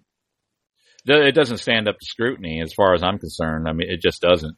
And then back to the okay, where did this come from? It came from Hollywood people it's like it was good. It's really good. It's it it it stood the test of time to this day. But it's like it's like the Apollo footage. It's like yeah, it's you don't go looking at it too close because then it starts to fall apart. Wow, I'm gonna watch that. yeah, I think you should. You know, you should look into it because then it's like yeah, that's another big big scary thing that we're all supposed to be scared of. That's not even real. So basically, what I'm what I'm thinking this is all about is that we all need to be fearful of other countries blowing us smithereens so that we will basically let our government do whatever it wants to protect us from that. Oh yeah. Oh yeah. Is that about it in a nutshell?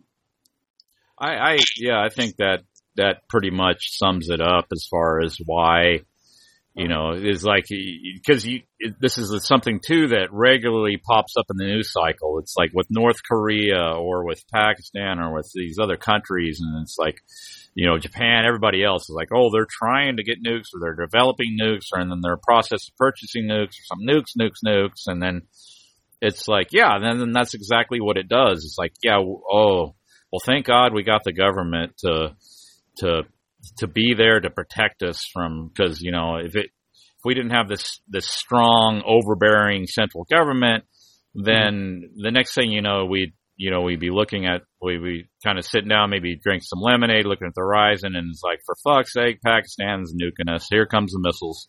Uh, that's, they've been, yeah. As soon as our government got weak, what's the first thing Pakistan wants to do? Oh, they want to send missiles over here and just blow everything to smithereens. Like, why would they do that? And for one thing, the whole concept is really ridiculous when you think it through. It's like, why would a country want to nuke America? You know, I mean, you know, well, I, I guess a, a, case could be made for maybe why they want to do it, you know, yeah, retaliation for our warmongering or whatever. But yeah, right. like once you nuke everything, it's like contaminated and useless, right? You can't come in and make any use of the cities or the land because everything's decimated. But and right. and for years to come, right? Everything's radioactive. Uh, you know, you can't raise crops, you can't do nothing. So it's like you just destroying things for the sake of destroying it. I mean, what would the point be? But you know. I would love to come to, you know, I mean, I, I would love that that's true, that there are no nukes because then there's, we don't have that fear. I mean, because that is, that is a fear, I think, for everybody. You know, oh, they're going to fire their nukes. And as soon as one country fires a nuke, well, everybody else is going to fire their nukes too. And that's the end of the planet. right? I mean, everybody kind of worry, well, not everybody, but most people worry about that. Well, another thing that you could take into consideration too, it's like, well, who originated the concept of the atomic bomb? And then you go back to uh, this book. Um, I ordered a copy of it. I haven't got it yet, but it's by H.G. Wells, a science fiction writer. Uh, what's the name of this book? I have to look it up real quick. But yeah, so like he came up with the concept of, uh, you know, this super weapon that that will send plumes of radioactivity. It's this massive weapon, a city destroying super weapon that sends up plumes of radioactive clouds that, uh, it's, it's the gift that keeps on giving. It keeps on killing. It floats around, kills everybody within the, you know, 200, 300 mile radius. Just, just, yeah. you know, yeah. Wells, science fiction writer, came up with all that and then it became uh, reality. Did it? I think it's like, uh, yeah, the the world set free by Herbert George Wells. Mm. But um, yeah, that's where the origin. That's where the original concept of it uh, so came that, came about. Before that, there was no mention of this bomb, this super bomb. Uh, no, I mean not not to my knowledge. That's where it. Yeah. That's where it. Uh, that's where it came from. H.G. Wells, the science fiction writer. That. Uh, yeah, it's very interesting. I've got homework to do. yeah, it's something to look into. I mean, um, yeah, when you you know, you take into consideration that that's the concept came from science fiction, and then the whole kind of idea of it's kind of silly. Um, oh yeah, one bomb, and then like uh, yeah, there's there's people out there too. There's one guy I ran across recently that's uh, he's an engineer.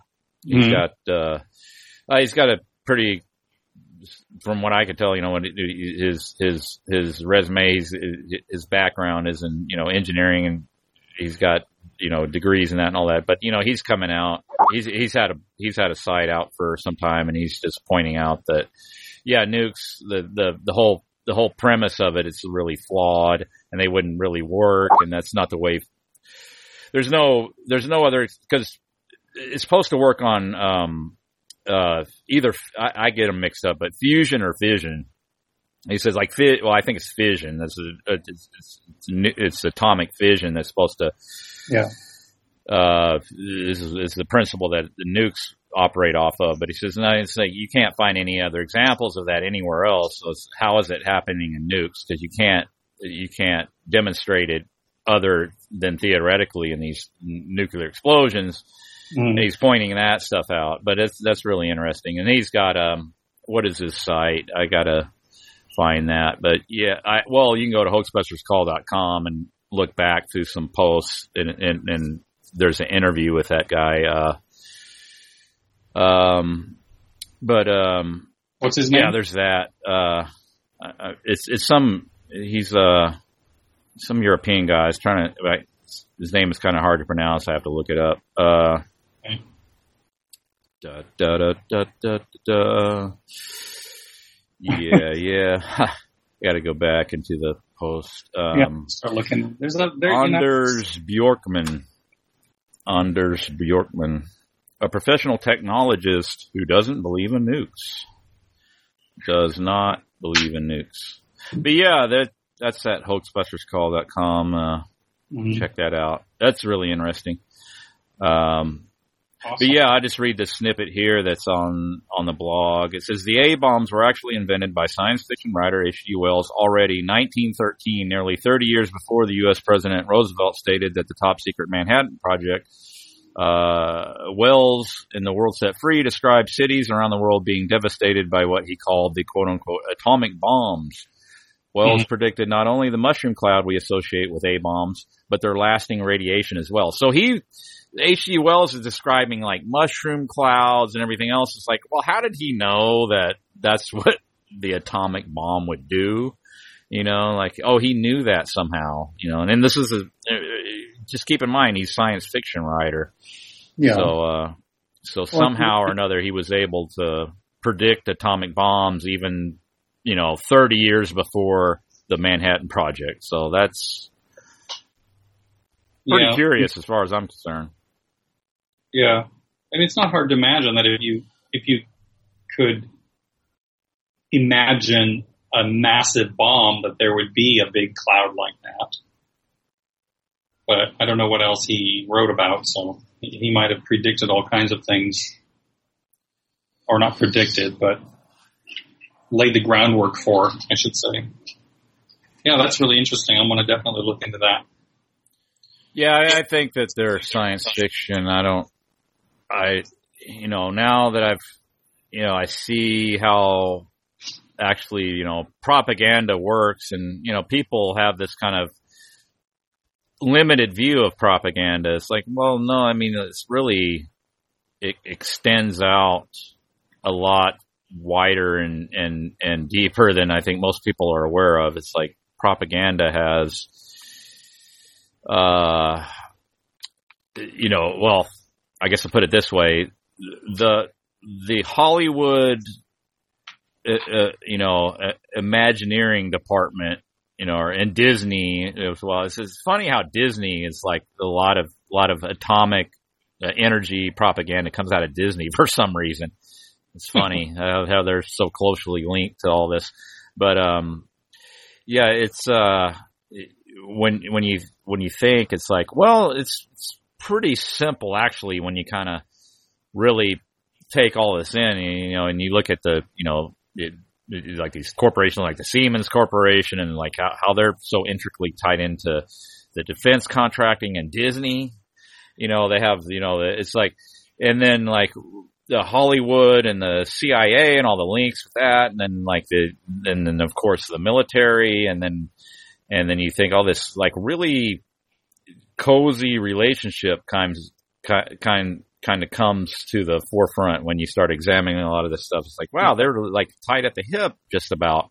All these And then you think of like propaganda and then like people when they hear of the word propaganda, they're thinking, oh, those Soviet posters, you know, with the constructive of this design, and then like they're showing you, and that's propaganda. You know, we've we've we'll learn that in high in high school and college, and that's. But no, it's it's it's just quite simply that the propaganda has um, uh, advanced a little bit further beyond those simple posters, Right. and they've uh, utilized the.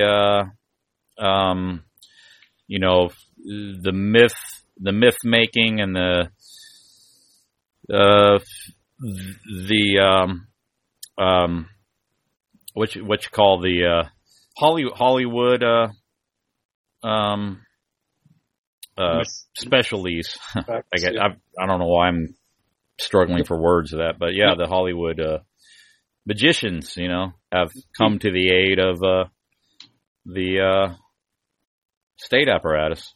Right. Maybe even Obama's uh, ban on the, I mean, repealing the propaganda ban is also propaganda. you know what I mean? Because all this stuff's been happening long before he did this. I mean, Oh, the, um, lying to us for a very, very long time, not just since 2012 when he when he lifted the ban on domestic propaganda to be used against us. Yeah, what was that law that uh, was wasn't repealed, but it uh, yeah they did away with the Yeah. the law that says that the military can't propagandize its own people. The uh, it's kind of on the tip of my tongue. I can't think of it, but yeah, that uh, that law. Yeah, and then um, yeah, we're supposed to. Yeah, that's propaganda. Yeah, I agree. I think that's propaganda. It's it's it's almost like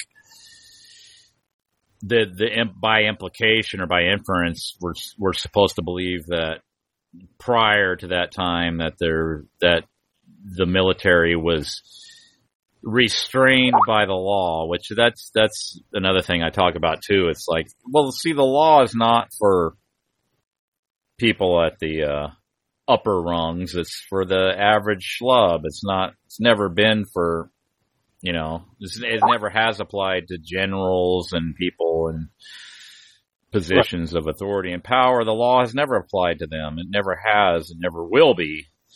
And um, yeah, you know, heads of corporations and people. Clinton, is definitely fleshing that out right now.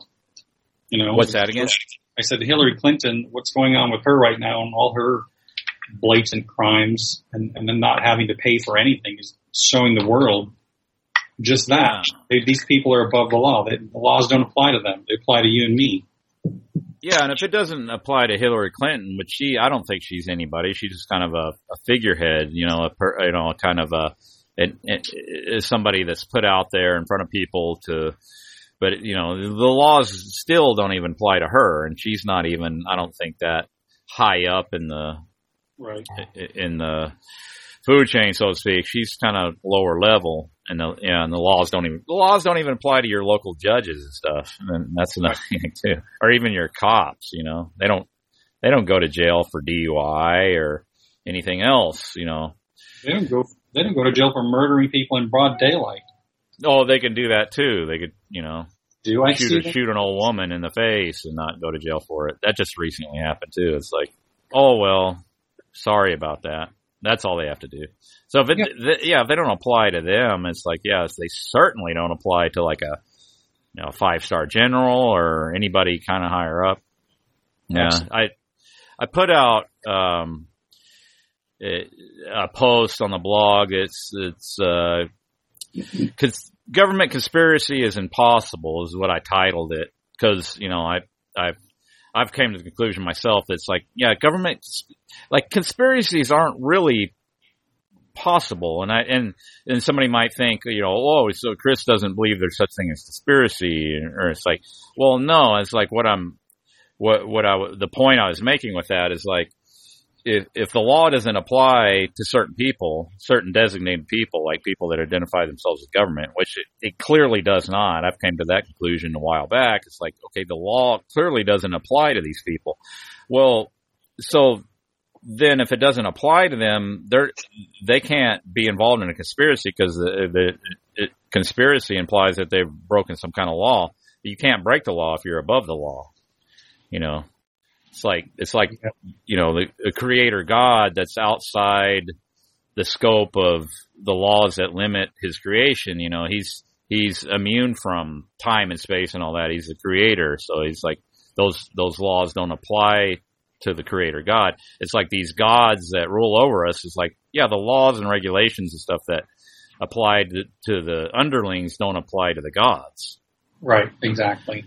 So yeah, they they can't be involved in a conspiracy because they can't they can't break the law and that's for the fact that the laws simply don't apply to them.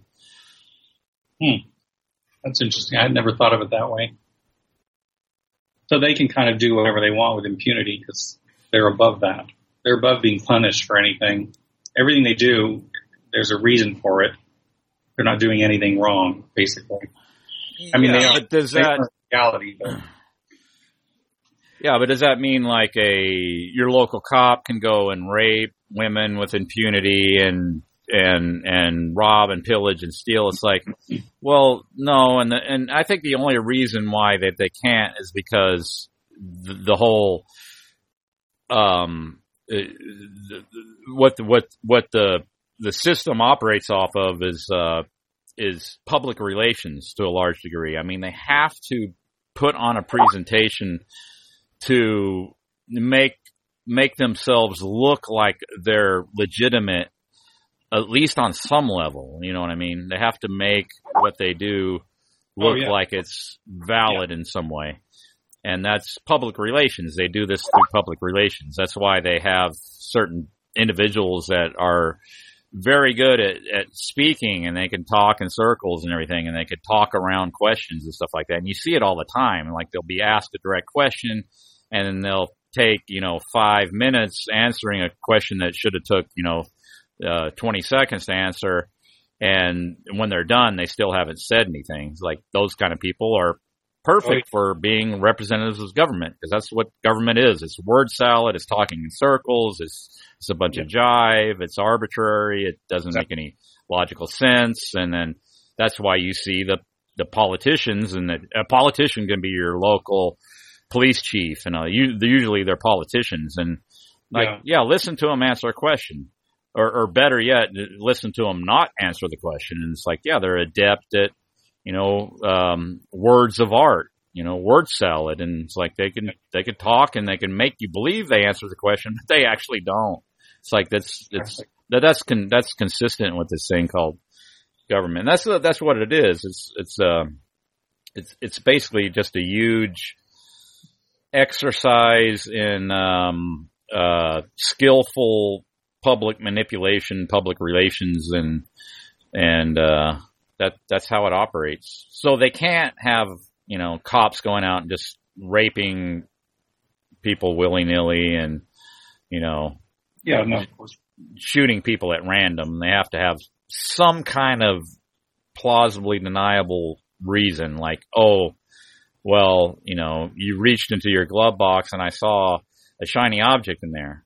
Well, it, it turned out it was my, you know, sunglasses, but that I, I still got, you know, shot in the face. Right. And, but, you know, the cop's off the hook because, you know, he, his, you know, life was quote unquote, he felt threatened, you know. Right. And, you know, well, he's a god too, so he can't be faulted for uh, being being too excessive, being excessive or anything. He's incapable of that. So you know, because the laws don't apply to them, Right. they only enforce the law on other people.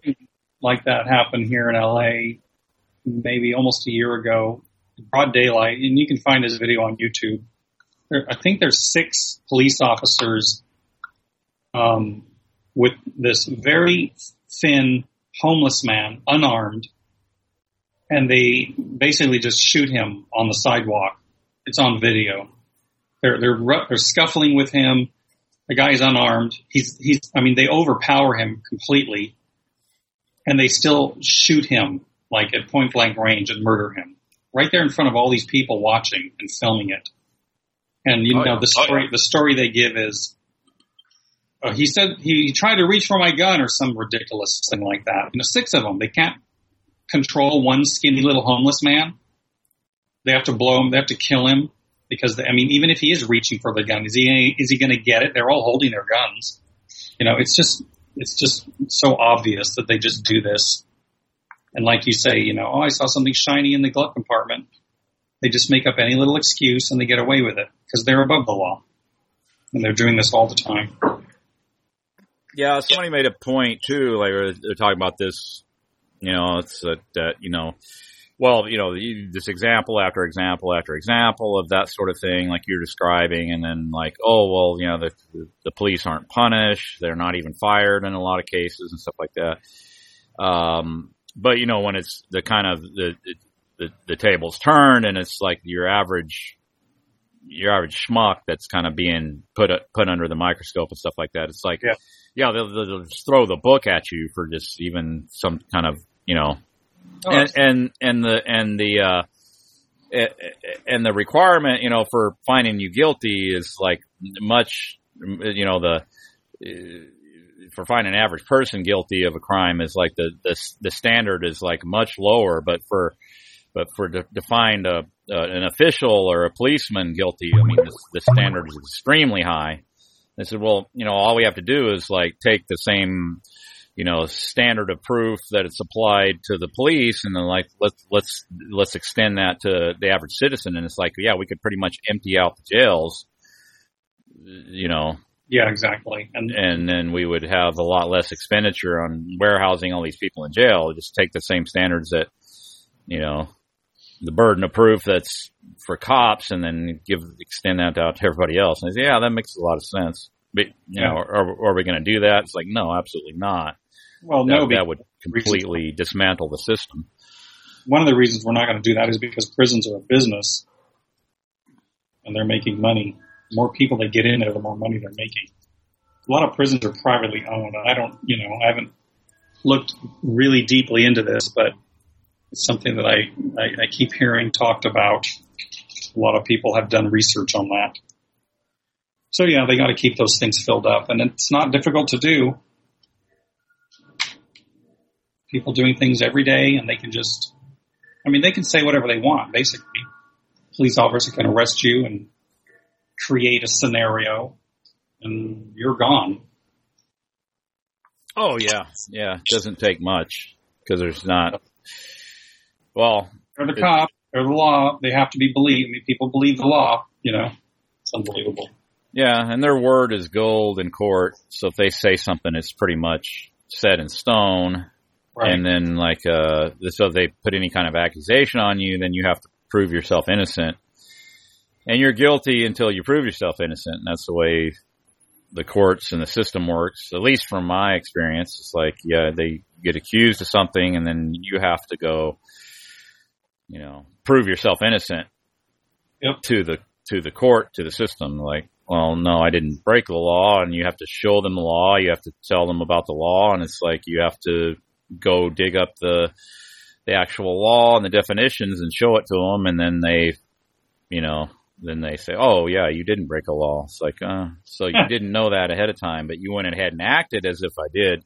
But see, Yeah. there's no consequences for them, they themselves breaking the law and using all the uh, resources available to them as a representative of this thing called the state, which is basically the, uh, you know, they've extracted from the average person to come after you, but then see, there's no, there's no uh, consequences for them for for doing that, which which should be criminal. I mean, that should be recognized as being criminal, but it's not. You know, it's like could- because, like I said earlier, they're authorities, and authorities are are themselves above and beyond the law. They're outside of the law. I, I agree with that. But uh, I got a caller. I want to. Is it cool? Uh, you want to take You know, I take I'm a caller? Gonna, I think I'm going to go, Okay. and then I'll let you take your next call. That'd be cool. All right. Well, I appreciate you coming on, and uh, Yeah, it was great. uh, it was a really good discussion. I enjoyed it, and uh, I'm learning. yeah. So you have an open invitation. You can come on anytime. I do this Cool. regularly at the same time. So if you have anything you want to share or put out there, you know, yeah, feel free to to call in. Yeah, definitely. Sounds good. I appreciate it. So have a good uh, rest of your show, and we'll be in touch, and I'll be listening. All right, Robin. I, I, thanks again, man. Cool. Thank you. night. You too. Bye bye. Okay, take care.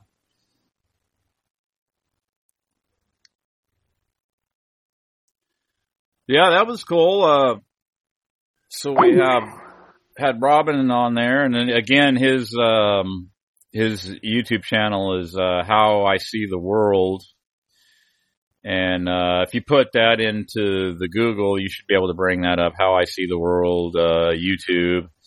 Or put that into YouTube search. You should bring up his channel, and uh, I should bring it up and put it into the chat.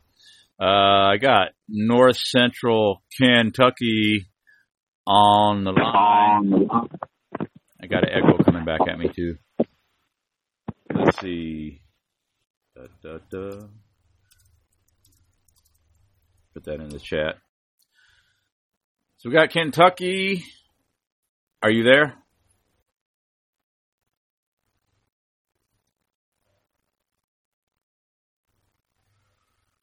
I don't hear anybody. Let's see. Uh, man, YouTube. I'm having.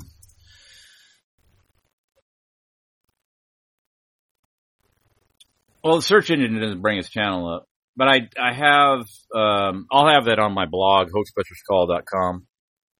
Hoaxbusterscall.com. Yeah, I'll have a. Actually, one of his videos is in there. I just recently posted, so you can find his channel that way too. If you go look at hoaxbusterscall.com.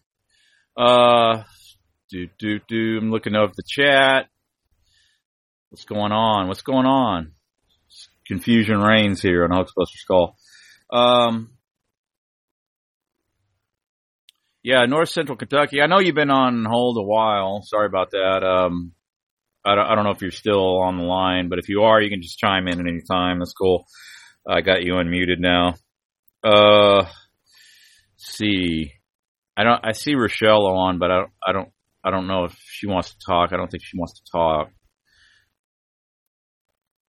Um, you can uh, star eight if you want to talk, Rochelle. I am not sure what's going on there, but uh, they, she said she's listening in. Um, what's going on in the chat? Do, do, do. Rollo says, nice work on correcting Robin on nuke stress.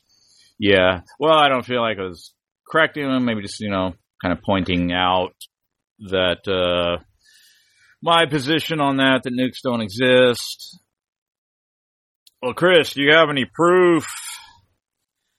This is, I'm, I'm, I'm, uh, mocking people who come on my channel as commenters and people come out. Well, you know, it's like, yeah, what, you know, prove it, prove they don't exist. It's like, yeah, I don't, I can't prove that, um, I, I don't know. Like I was, I was making the joke where I, you know, alligators live in Lawton, Oklahoma. It's like, I, I, I, I don't have any proof that they do reside around here. But then I, on the other hand, prove that they don't. Prove to me that there's no gators in Oklahoma like Rochelle, can you prove to me, like right now, that there's no alligators in Oklahoma? Like, what proof do you have? No, because I couldn't run through the whole state of Oklahoma. Prove it to me. So you're telling me, Rochelle, that alligators exist here? That's crazy. What are you talking about? Oh, I don't know if they do actually. That's absolutely insane. I can't believe you coming on here spouting that nonsense. Alligators, he's saying that we have alligators here. Well, see, it's like prove that they don't exist. Well, what, I mean, what, uh, I guess what I'm getting at is like, what, you know, I can't prove that nukes don't exist. All I can say is that the proof, the evidence being presented, it doesn't stand up to scrutiny as far as I'm concerned, in my opinion, and I'm basing that on certain things that I think are pretty straightforward, pretty logical, pretty indisputable as far as uh, you know that footage being real. It's not real. How many frames of footage do you need to call the whole thing in question? I think you just need like one frame of footage, right? That's not consistent with reality. Well, yeah, I think that someone told me once that they have never seen a mountain lion before, but they know that mountain lions exist. Or, you know, I've never seen an elephant before, but I know they exist. But I was just thinking that that's kind of not, that's like apples and oranges. Because if you wanted to go see a mountain lion, or if you really sought out to, if you, if you really went on an adventure to get a view of a buffalo or an elephant or a mountain lion, you could actually do that. Like that's not an impossible feat, you know. So it's something that could be easily proven.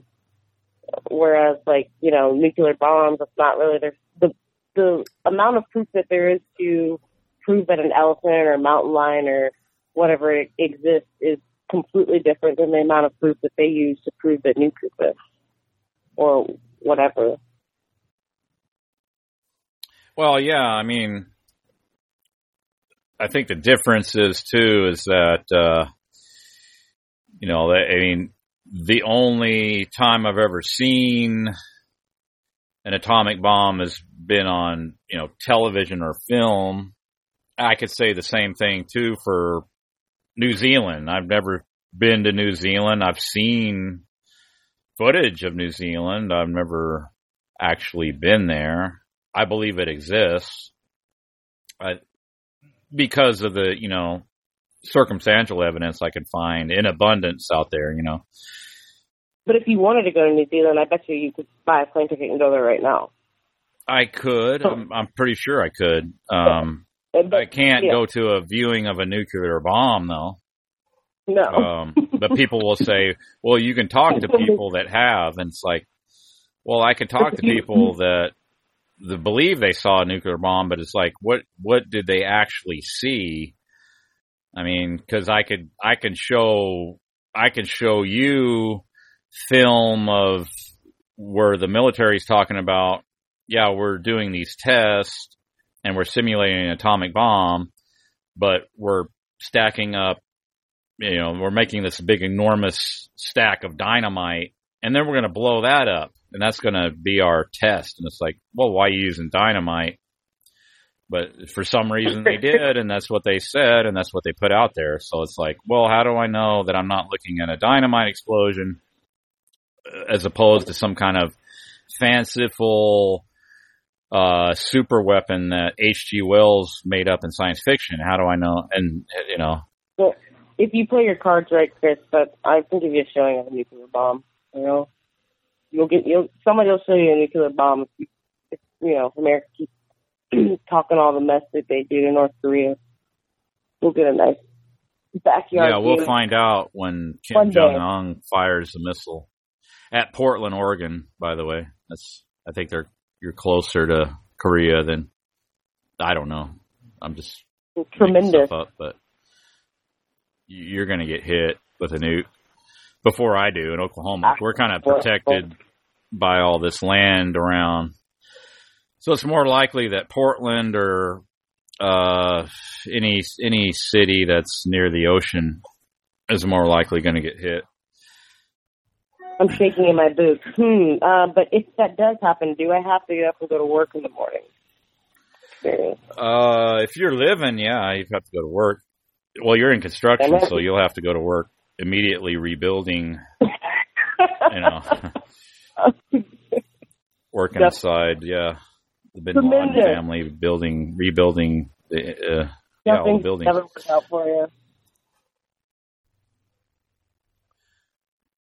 Well, so that's job security. So um, I don't really have anything to worry about. I guess. Yeah, it's actually yeah. The more super weapons around that are destroying shit, the better it is for yeah anybody in construction. You know, you know. uh Absolutely wonderful. Because I knew things were going to go this way, and that's why I chose this line of work. Uh, besides it being my passion, obviously. But I guess the answer to the question is no. I don't have any proof that uh, atomic bombs don't exist. But um, yeah, I'm I'm I'm I'm uh, I dismiss the uh, evidence. I'll just put it that way. It doesn't doesn't Are you a scientist or something? I'm sorry. What was that again? Are you a Are you a scientist or something? No, I'm not a scientist. Not. Oh, so I guess I I can't really rightfully have any kind of opinion on anything that touches on science. That's what I But was getting at. yeah, I'm just I'm just of course just you know voicing my own opinion on stuff. I mean, but yeah, since I'm not a scientist, none of nothing what I say holds any weight, you know, because I'd have to be. Uh, actually, I I couldn't just be a scientist. I'd have to be a a, a physicist, right? A, a Well, you need to have some kind of degree. I mean, I'm sure you've been to college and you have a degree in something that makes your opinion legitimate. Yeah, I, I have I have a degree, but it's not a Oh, it's not science degree. But I don't I don't think it applies to anything that. Yeah, I'm not qualified really to have any kind of opinion on nukes or nuclear energy or nuke bombs or evolution theory or quantum physics or anything really. So uh right, a degree. You don't have a degree in this field, right? no, I don't Nor do I. So that's why I'm mute. So uh yeah, so basically we don't can't really have an opinion on anything of that, you know, cuz um you know, in order to have any kind of uh way to criticize anything that's presented by the scientific establishment, you would have to have advanced knowledge in that specified field, right? Like in other Otherwise, you have to accept it as confirmed fact. Yeah, you better shut up. Basically. Just shut up and, um, yeah, don't uh, don't even try to uh, to to to uh, dismiss. Well, you can't. You can't, right? How, how does this How does this work? How does what work? I mean, this belief system that we're supposed to be uh, all clinging to, like you. But I hear people do it all the time. Though I hear people give opinions about things all the time, like talking like they know about you know evolution theory. You know, normally like if you he'll hear people out there um, talking about things in Darwinistic terms, like they know a lot about it. But see, they don't have degrees in biology or anything. But they get all their opinions from people who do and who tell them what to think. Right. So that makes it Oh, okay. Yeah. So that's uh, yeah. I see. Yeah. If now if That's they were okay. to you know venture off the garden path and start talking about things that maybe they you know sat down and thought about like their own like personal opinions, uh, that's just not okay. Right. So it's And okay goes if you want to re repeat what an authority says and talk about it as if you know what you're talking about and Yeah. then speak People- about it with confidence. That's okay. But if you want to have a contrary opinion, if you want to like be critical, then you have to go out and then you have to get a degree You need a degree for that, yeah. probably a PhD would be better. And then if I want to talk about nukes, I'd have to get a PhD in, in nuclear physics, right? Something like that. You have to. Mm, I think you'd have to build a nuke first of all and set I have it to off. build a nuke to prove that they don't And- exist. I have to build a nuke. yeah. That's good, Rochelle. I, I that's a pretty high bar you're setting, though. I don't, I don't know. I have to actually construct a functioning nuke, detonate it in my town here, and then that, then, then I would have the authority. Get on the air and talk about it. Chris. Then I could talk about it all I want. And See, uh, you know what I'm talking about. Because you killed everybody. What do you fucking do? well, if I wipe everybody out with a nuke, I don't have to argue with them. This, uh, I like where this is going. So. Yeah. Hey, yeah. How does it? Yeah, I guess. Well, that's what we're told how it works. It's like, yeah, you don't have any kind of credentials. How are you going to tell me there ain't no such thing as nukes? I, I worked in the nuke. Yeah, I get this funny thing too. I get all these people that are commenting, and it's like, um, it's just like the 9/11 thing. It's like every fifth, or I may be exaggerating a little bit, but it's like I was at you know the New Mexico testing grounds and I saw nukes with my own eyes. I was there. I saw nukes myself. It's like, yeah, so you just happened along my obscure channel and you happen to be, you know, one of the very small fraction of a small fraction of a percentage of all the people that have walked the earth to actually have witnessed a nuke with your own eyes. And of all the people in the world, you just happen to be the one to come on and stumble across my particular obscure video that only has a, you know, I don't know how many views right now, but it's in the multiple tens of thousands, but it's, it's, it's, it's relatively like nothing as far as like exposure. But then, you know, I have all these people that saw nukes with their own eyes that come on and, uh, want to set me straight. Isn't that, that's amazing, isn't it? Do they still have eyes? If they looked at the, according to science, they should, their eyes should be completely cooked, right? If they actually saw the nuke, they should, their eye, yeah, they should be blind, right? In my God, eyes. Superman. So how do you? They obviously of some uh, alien descent, I guess. So I mean, it's possible. I don't know. So that, yeah, that would, that would be a proper line Probably.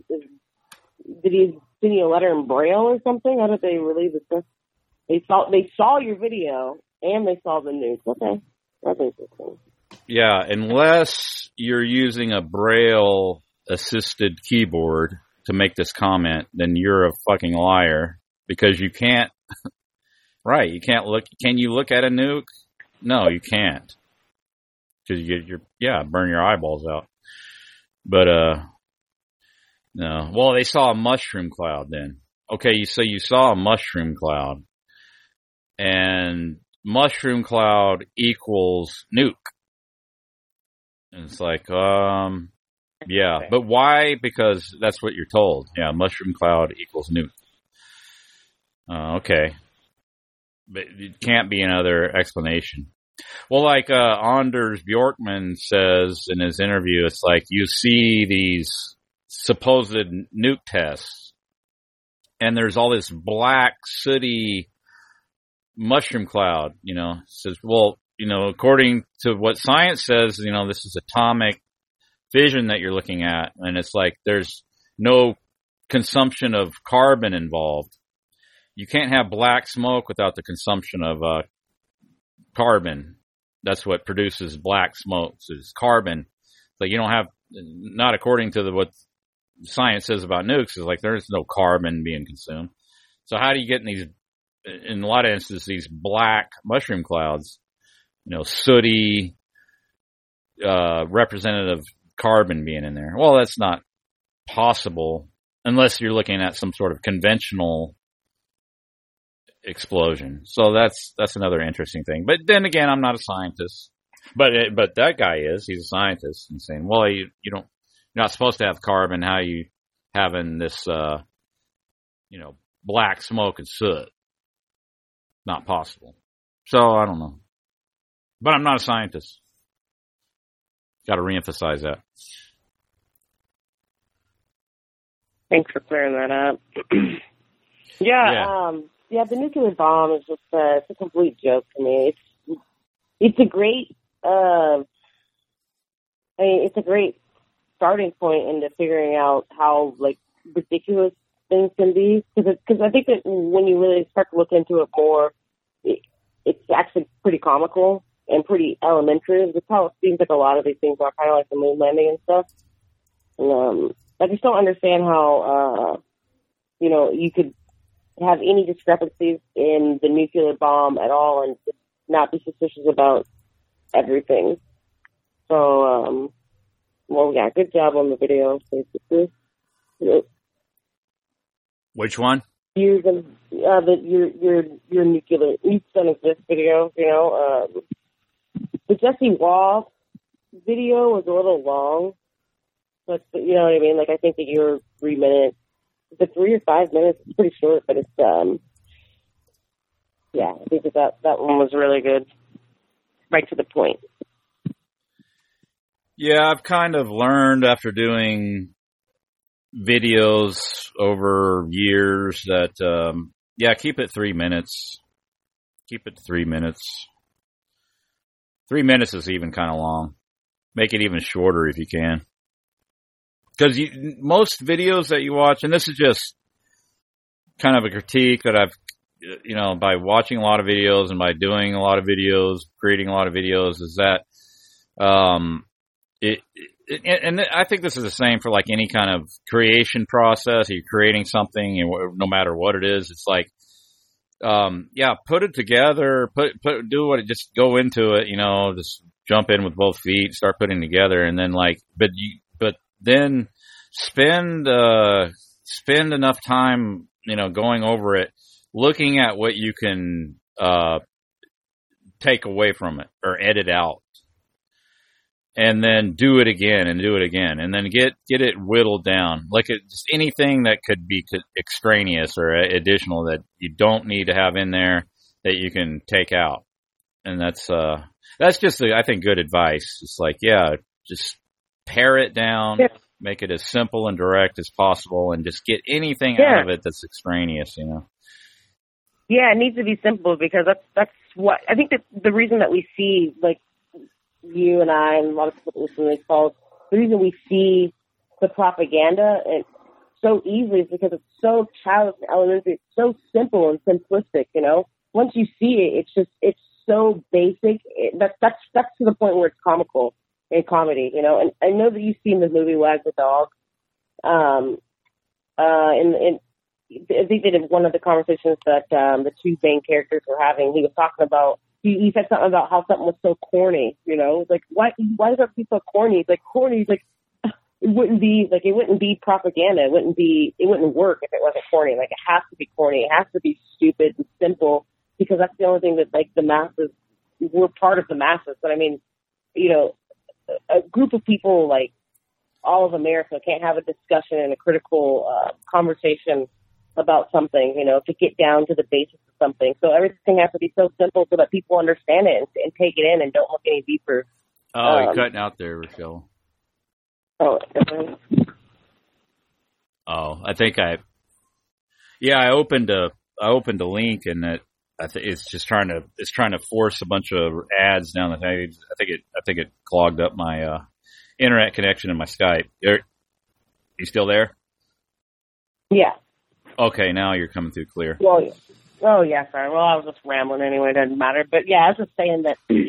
well, I don't really know what I was saying, but.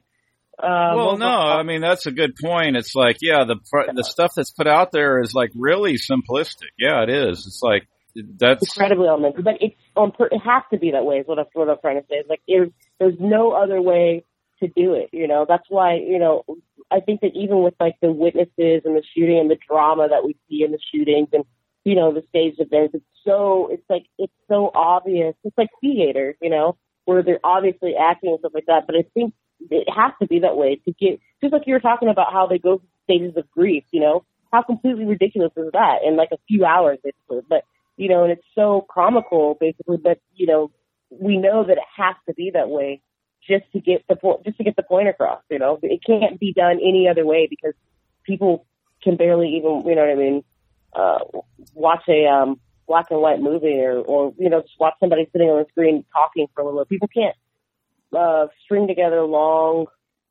uh, complete thoughts and like critical, use your critical thinking skills over a long period of time. You know, which would be required if, if you know what I mean, if you did see an event play out um, step by step by step. You know, you would be required to use a little bit of thinking, but they kind of just give you the synopsis of, of everything, which makes it pretty ridiculous.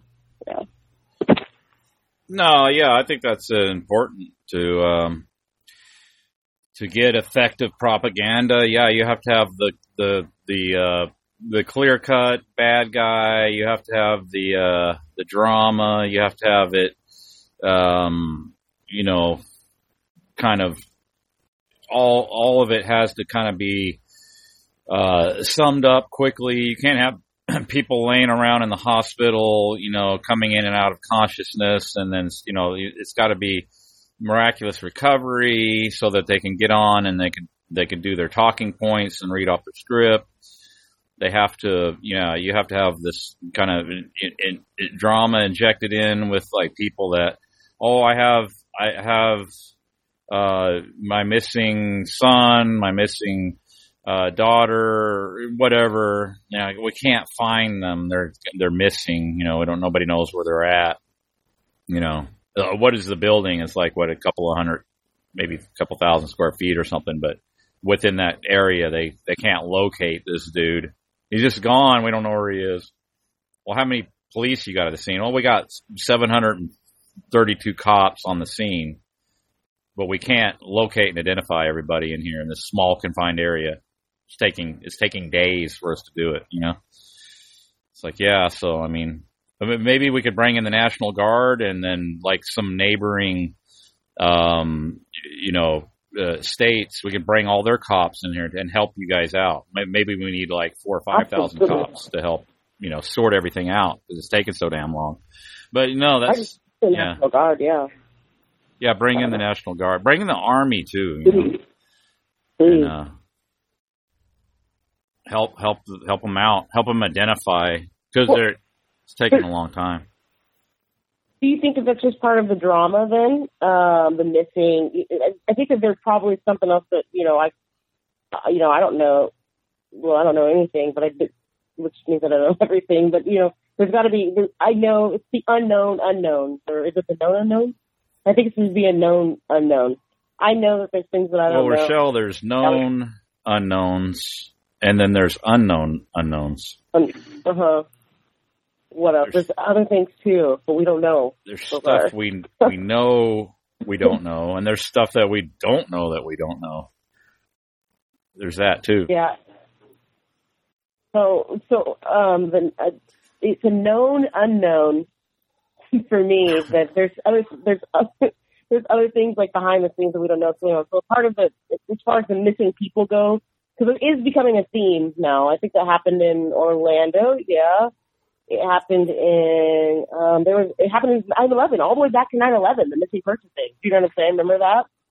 So so um it, is that part of the, the drama? The nine eleven one really seemed like it was dra- dramatic, but I wonder if that's also a, part of something else that I don't know about, like some other um some other some other way to to, to mask something, you know, kind of like what they do with a lot of things. They they um have an overlay of a another kind of psyop to cover up something else, you know.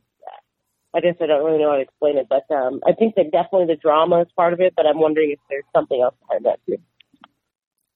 God, took me long to get that out. Oh yeah, that's part of it for sure. Um, well, you know, nine eleven. you see the you see the big, huge fireballs that come out of the buildings, like gigantic, flame fireball coming out. It's actually pretty ridiculous when you kind of look at it. It's like, yeah, would a plane would there be that much fuel in the thing where it makes this big gigantic so yeah, all that fuel, big giant fireball for for the show, and then still enough fuel to burn the towers. I mean, but yeah, it's it's it's about drama. It's about it's about the drama, about the over the top. There's always got to be that element. People getting shot in the head, uh, miraculous survival, and then um, y- yeah. So there's always that. Uh, yeah, this, this has got to be high drama. Oh, we don't know where this person is. We're searching for them. You know, like the It's Brussels like bombing. the- like- See, I think that they did it in Nice too. It's like to just to captivate on the emotion. Oh yeah, they did it in Nice and Brussels. Like, Every event, you know, which it's. I mean, how do you know who died if you don't know where people are? I um. no, we don't know where they're at. they just disappear. I guess they could have vaporized or something, maybe. I mean, Maybe it's to you know to put the story out, and then they can always bring it back, kind of like this John. It's, it's always a mystery that they can. um I mean, they can wrap these mysteries up pretty quick, but I think you know this whole our whole society is just canalized by um little mysteries like this for our whole lives. I mean, they're even bringing back the whole JonBenét thing, getting ready Oh, to right. um Oh my god. to make a movie about that and stuff. Finally, I'm surprised they haven't done it already. But um, you know, movie, wow. Okay. yeah, you know, it's just like these. It's just like these forever mysteries that people will. You can forever be just um, they can always bring it back for any reason, you know. Um, People will still be interested in JonBenét. Yeah. Well, she's Katy Perry, right? Is that what they're? Is that what everybody's concluded that she's now Katy oh Perry? my gosh, that was I've never even heard that ever. I, you know, I haven't lis- I haven't really looked into the JonBenét thing too much. It's, but it, you know, Yeah. you know, I, I, that's that's pretty funny to. say that, I don't know if I could possibly care less about uh, a lot of that stuff that's out there, especially like um. Yeah. Well, it's rather interesting, actually. You know, um, I, I, I'm trying to remember exactly now. I, I should get my facts straight before I say anything, but but just as a synopsis, let's say that um, there is a father of one of, of like you know these these uh, Casey Anthony, Jodi Arias, or you know these missing kids, basically these huge cases of missing missing children. Um, Anne Hathaway is that what her name was? Um, you know, these families are connected. Like there was one missing girl. Now, now I gotta go into my shit and look. But there was a huge missing case. Um, Jaycee Dugard. I don't know who it was, but you know, one of those huge cases. And um, then the father actually ended up being married to the mother of like Anne Hathaway, the the one of the like teenage girls that went missing in another in um this was a few years ago. She was like a high school teenager or something like that that went missing in some country. Do you remember what I'm talking about, Chris? Uh, no. I, I, yeah, there's a lot of those out there, and I get them kind of confused and stuff. I Right, there's- missing people that turn up missing, and then yeah, and then there's some kind of missing or a mystery surrounding it. There's yeah, there's been so many of those. It's like um, I guess everybody's only supposed to get concerned if they're kind of an upper middle class uh, white individual that comes up missing, and then yeah, and then it, then it kind of like oh, it tugs on the heartstrings of the average American, and then it can be made into a big deal. There's a lot of those. They go to the Bahamas and they, but the the thing is, yeah, they they have to have the um, uh, yeah, sexual element in there. Oh, they went to the Bahamas and there was like some party scene going on, and then the thing and the deal, and then the girl comes up missing, and then um, yeah, and then it becomes some high profile thing. But yeah, it has to usually have some kind of like uh something salacious or titillating. Oh, Natalee Holloway. Oh, Natty sorry. Holloway, yeah, that's another Yeah. one. Yeah. Well, what I was saying is that Natalee Holloway, her mother, married um the father of another high-profile missing case person, like before her. Oh, really? That's what I'm saying. That's how connected these things are. So absolutely. And I'm trying to figure out who that was right now, but I mean, it's like, you know, so I'm Wow. saying that these court spectacles, they are pretty interesting, you know, the whole, um, uh, oh, yeah, I think they're designed to be. Yeah, I think Yeah. that's why I. Uh, pretty funny, huh? well, yeah, that would be. Yeah, that's. Well, it's coinc- coincidence, right? You know, it, it just has to be. Oh, yeah. There's no way there can be like some kind of a connection Obvious. between I know. these people. I almost made it seem like that was something to be stop talking well, about. no, no, no. We we don't go there. We don't. We don't go there here. You know, that's uh, No, absolutely not. yeah. I you know, it's it's just that. uh Well, I have to re. I have to qualify from time to time. You know, when I'm going into this stuff, it's like yeah, it's it's like it was certainly coincidence. You know, I'm not ever suggesting anything when I when when I personally bring in you know all these connections and stuff like that. Um, well, it's Southern California. Are they on the line, or is this uh, maybe John Adams? I don't know. That's a that's a unknown unknown at this point. All I know is uh, S California is on the line. It is. It is I. So now we've now we know we're in the know, so to speak. That's what Nancy Reagan was promoting, and she said, just say no. You thought it was N O. It was really K N O W. Just say no.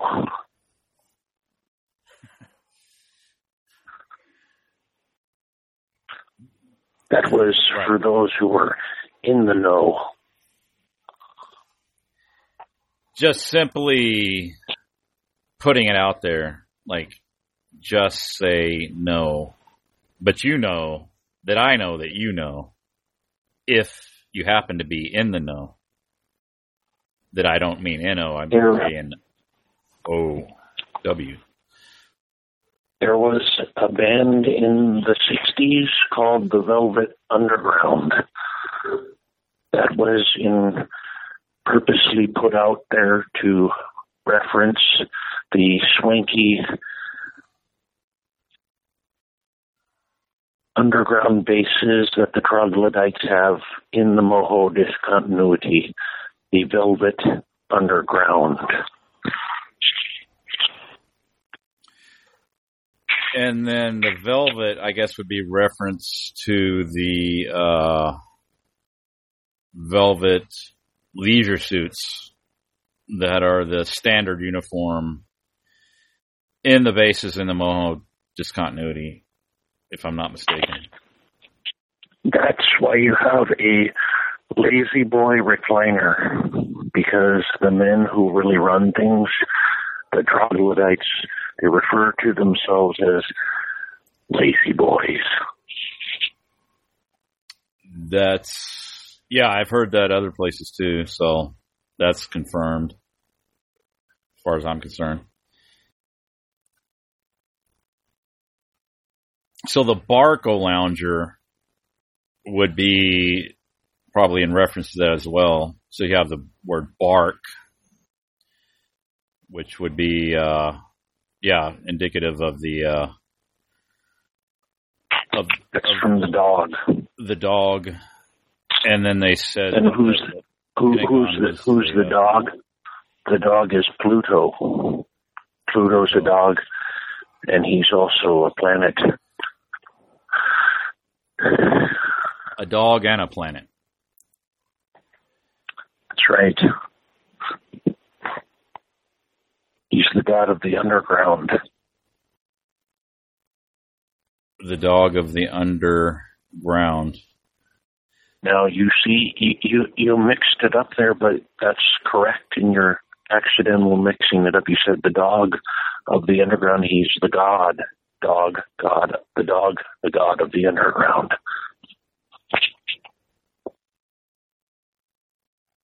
And what would that be in Hey, reference Chris. to? Oh, shit. No, go ahead. Oh, before I get off here, can I clear this up real quick? Um, it's uh, John Ramsey married Beth Holloway. So JonBenét Ramsey's father married Beth Holloway's mother. So okay, Natalee Holloway's mother. So yeah. Anyway, end of story. Like, when did this happen? Like recently? And the uh, I guess it's probably as far back as you know, 2007, 2000. Yeah, I'm glad you cleared that up. I'm glad you cleared that up, Rochelle, because I was gonna go. I was gonna go away from this episode thinking that John Mellencamp married Anne Hathaway. So John Mellencamp married Anne Hathaway. I didn't know that. that too, that too. but what do you? How do you like them apples? Uh, whatever. That's that's the first time I've heard that. And you're not a entertainment tonight uh, reporter, so I don't know if we could take anything you say about celebrity Oh, yeah. seriously. But I appreciate your opinion. Yeah, it is just an opinion. Fucking shit. But I mean, the uh, all I have is digital proof. Nothing. Well, that's It's all. their all story. It's their official story. That's what I like to go off of. That's why I like. This is what they're saying. No matter much bullshit it is, that's what they're saying. Why are they saying that? You know, this is Yeah. the story that they're giving us. So yeah. No, I yeah. It's curious. It, it's pretty curious. I don't, I don't I don't know exactly what to make out of it, but um, yeah, that's interesting. Yeah. Court spectacles, man. O.J. Simpson, all that stuff. You know, Jodi Arias. It's just a different. It's like I was trying to say that YouTube is a different. It's a different um, genre of television that we're all that we're all just experiencing now. You know, it hasn't been labeled yet. I mean, it kind of has multi-channel networks. You know, um, interactive television. Um, you know, there's probably there's a lot of different labels on it. But I'm actually starting to think now that these courtroom spectacles and these courtroom dramas and the way that they play out with Aaron Rodgers, Rodriguez, like you know all these NFL players and all that stuff. I'm start, I'm starting to think that this is that is also another form, another genre of television that we're not privy to, we're not being let in on, and it hasn't been um, labeled like out in the open. But there's definitely some label to it. You know, they do these mock trials that are very elaborate and they Rochelle, maybe give them give them the benefit of the doubt. Maybe they met at like a meeting for like people with lost daughters. Yeah, right. You know, right. They're they're like part of a Oh, foundation, like the the lost the people lost the daughters of people lost in the pe- the parents of daughters lost in high profile court cases foundation. right. They're They're stinking rich. They're- Every single one of them stinking rich. They met they met at a meeting. They fell in love. Three hundred dollar dinner. or or to um or JonBenét Ramsey is Natalee Holloway. Huh? Huh? That's what they could be. That would be something. You know, it's, the movie. It's like her digital. It's her Maybe, digital. maybe Dallas Goldbug will comment on on this uh, on this episode too. Maybe Ed Chiarini will come on and say that uh, that we are correct in that assessment. What if? I mean, I don't want to go and look at it now, but maybe I will. I want to see. You know, I think she was six years old, of course, when she magically disappeared, and then how old Natalee Holloway was when she disappeared, and if the if the numbers match. Well, if you want me, I can clear all of this up. See, John JonBenét Ramsey, that that whole thing was a hoax. But then uh, later on, like they had so much success and notoriety from that, they tried to repeat it again with Nancy Holloway, but Nancy Holloway Yeah. got kidnapped and killed for real.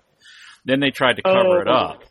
And then since she was also playing the role of Katy Perry, they had to clone Katy Perry uh, from a DNA sample from the JonBenét Ramsey court case. Right. And then they ended up with um, they got a mix up in the genetics or something like that, and it's not actually Katy Perry, but it's the same genetics of the girl that used to play. Um, oh, Oh, no, I get it. Series, yeah, it's it's a little bit convoluted, but once you sort all that out, it starts to make sense.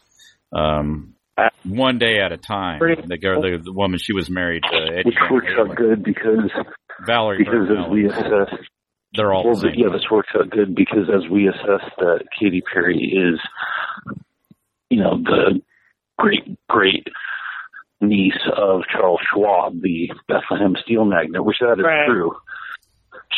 Um, The Schwab so she is that- of a the Schwab pedigree is to where you might. What's that? Schwab, there's the Schwab, there's a swab that died in a um uh on a roller coaster or something like that this last week. a little swab. I thought that I chuckled when I heard that. Not Yeah, a the um, but a Schwab.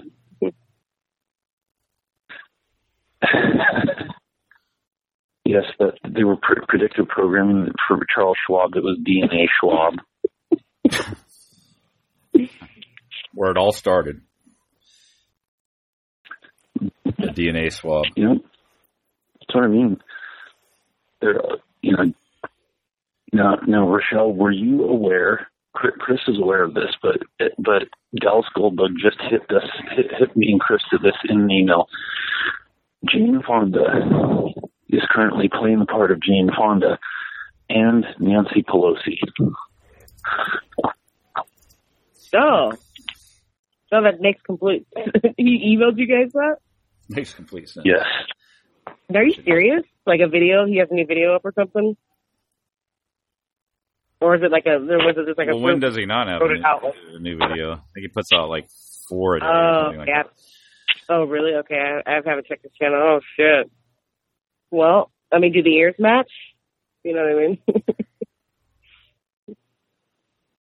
Uh, Too much I gotta. Like the veins on her hand match. I think that's Uh, which hand? uh the right hand. Uh, Ooh, same vein pattern. Yeah. If it's the right hand, yeah.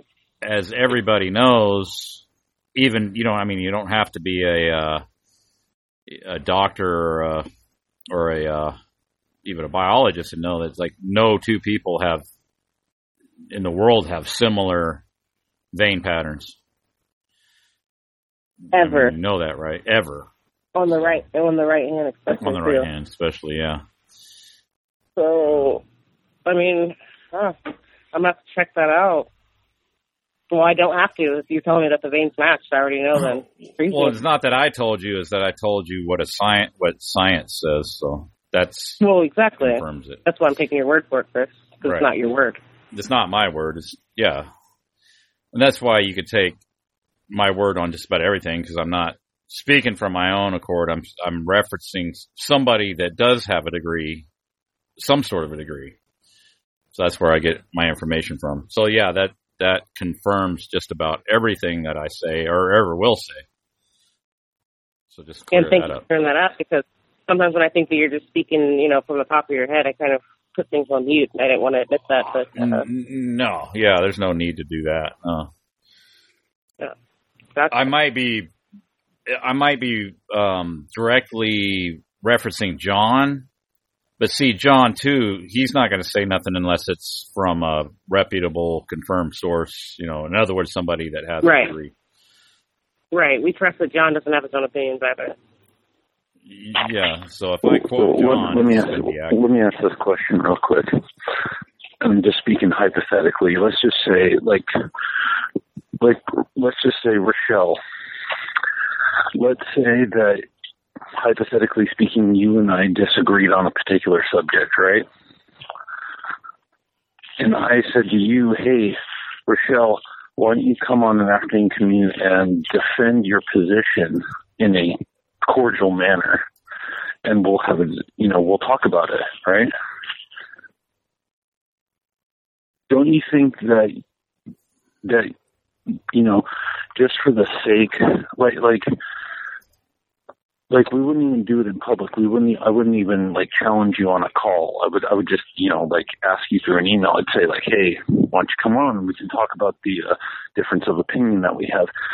Just for the sake of like people actually wanting the truth, like yourself or myself or Chris or anybody, like you would come on and defend your position, wouldn't you?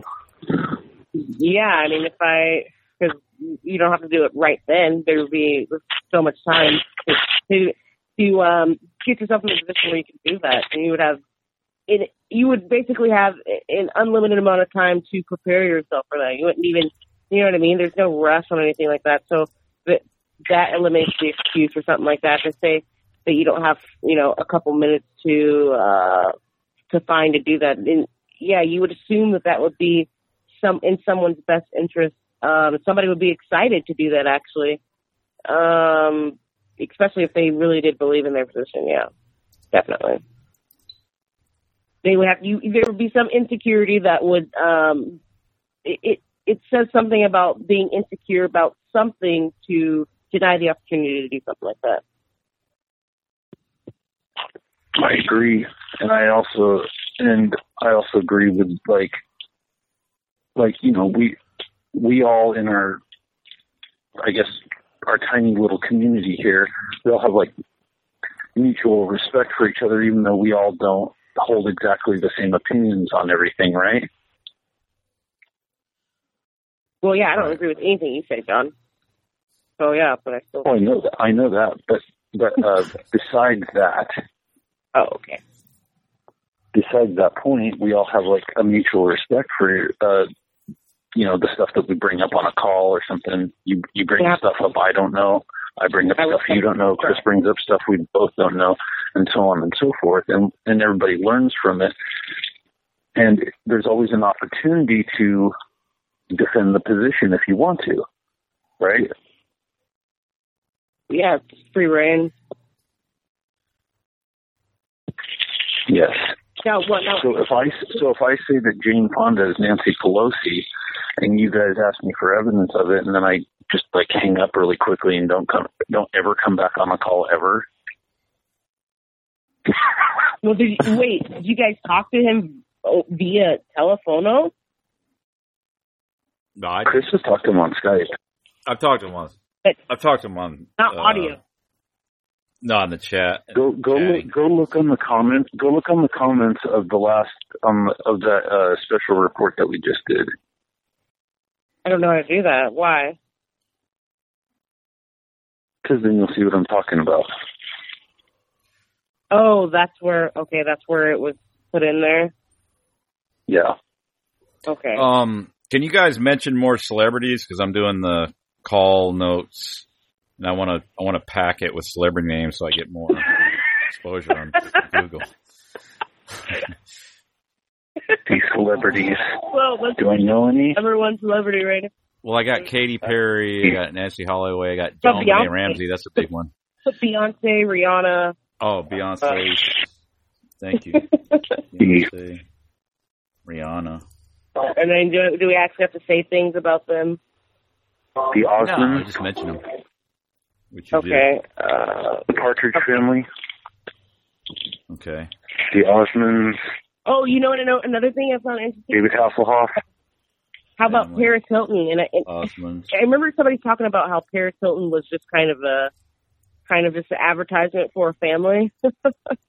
Maybe not really a part of the family, which you know I don't know if that's true or not, but I definitely see her. Yeah, she's not a real. She's not a real Hilton. That's what. That's No, what you know my. what- It's not. You never, you never really heard about her sister Nicky, right? You never, she was never in the limelight like that or anything. You know, who did who did Nicky Hilton marry? Who's younger than Paris Hilton? Paris Hilton, who's not even married. Nicky Hilton married, um, is it David Rockefeller? God, one of the Rockefellers. She married a Rockefeller son though, and I'm just thinking about these dynasty families where they're, I mean, they're probably gonna have a baby, and I mean, my God, dude, just thinking. I, I thought about that because of Beyonce and Jay Z. I guess they're like the, um, yeah, I guess Oh, for black Jay-Z, people, thanks. they're like a, they're like a dynasty, you know. I mean, you know, so they're going to get together and have this baby, whether they really love each other or not doesn't matter. It's kind of a it's a business deal, you know. And so that's what I feel like this Nicky Hilton and Rockefeller thing. I don't, uh, you know, it's almost God. That's so funny that Nicky Hilton married, you know, this Rockefeller, and Paris Hilton is just has a porno tape out and has done nothing basically. Isn't that incredible? Older sister. I it's so weird. She could be an illegitimate daughter. Or yeah, you know. I mean, but and, They, you know, well, they look a lot alike. They do exactly. That's why I was like, I don't know if that's that if they're actually yeah they do look.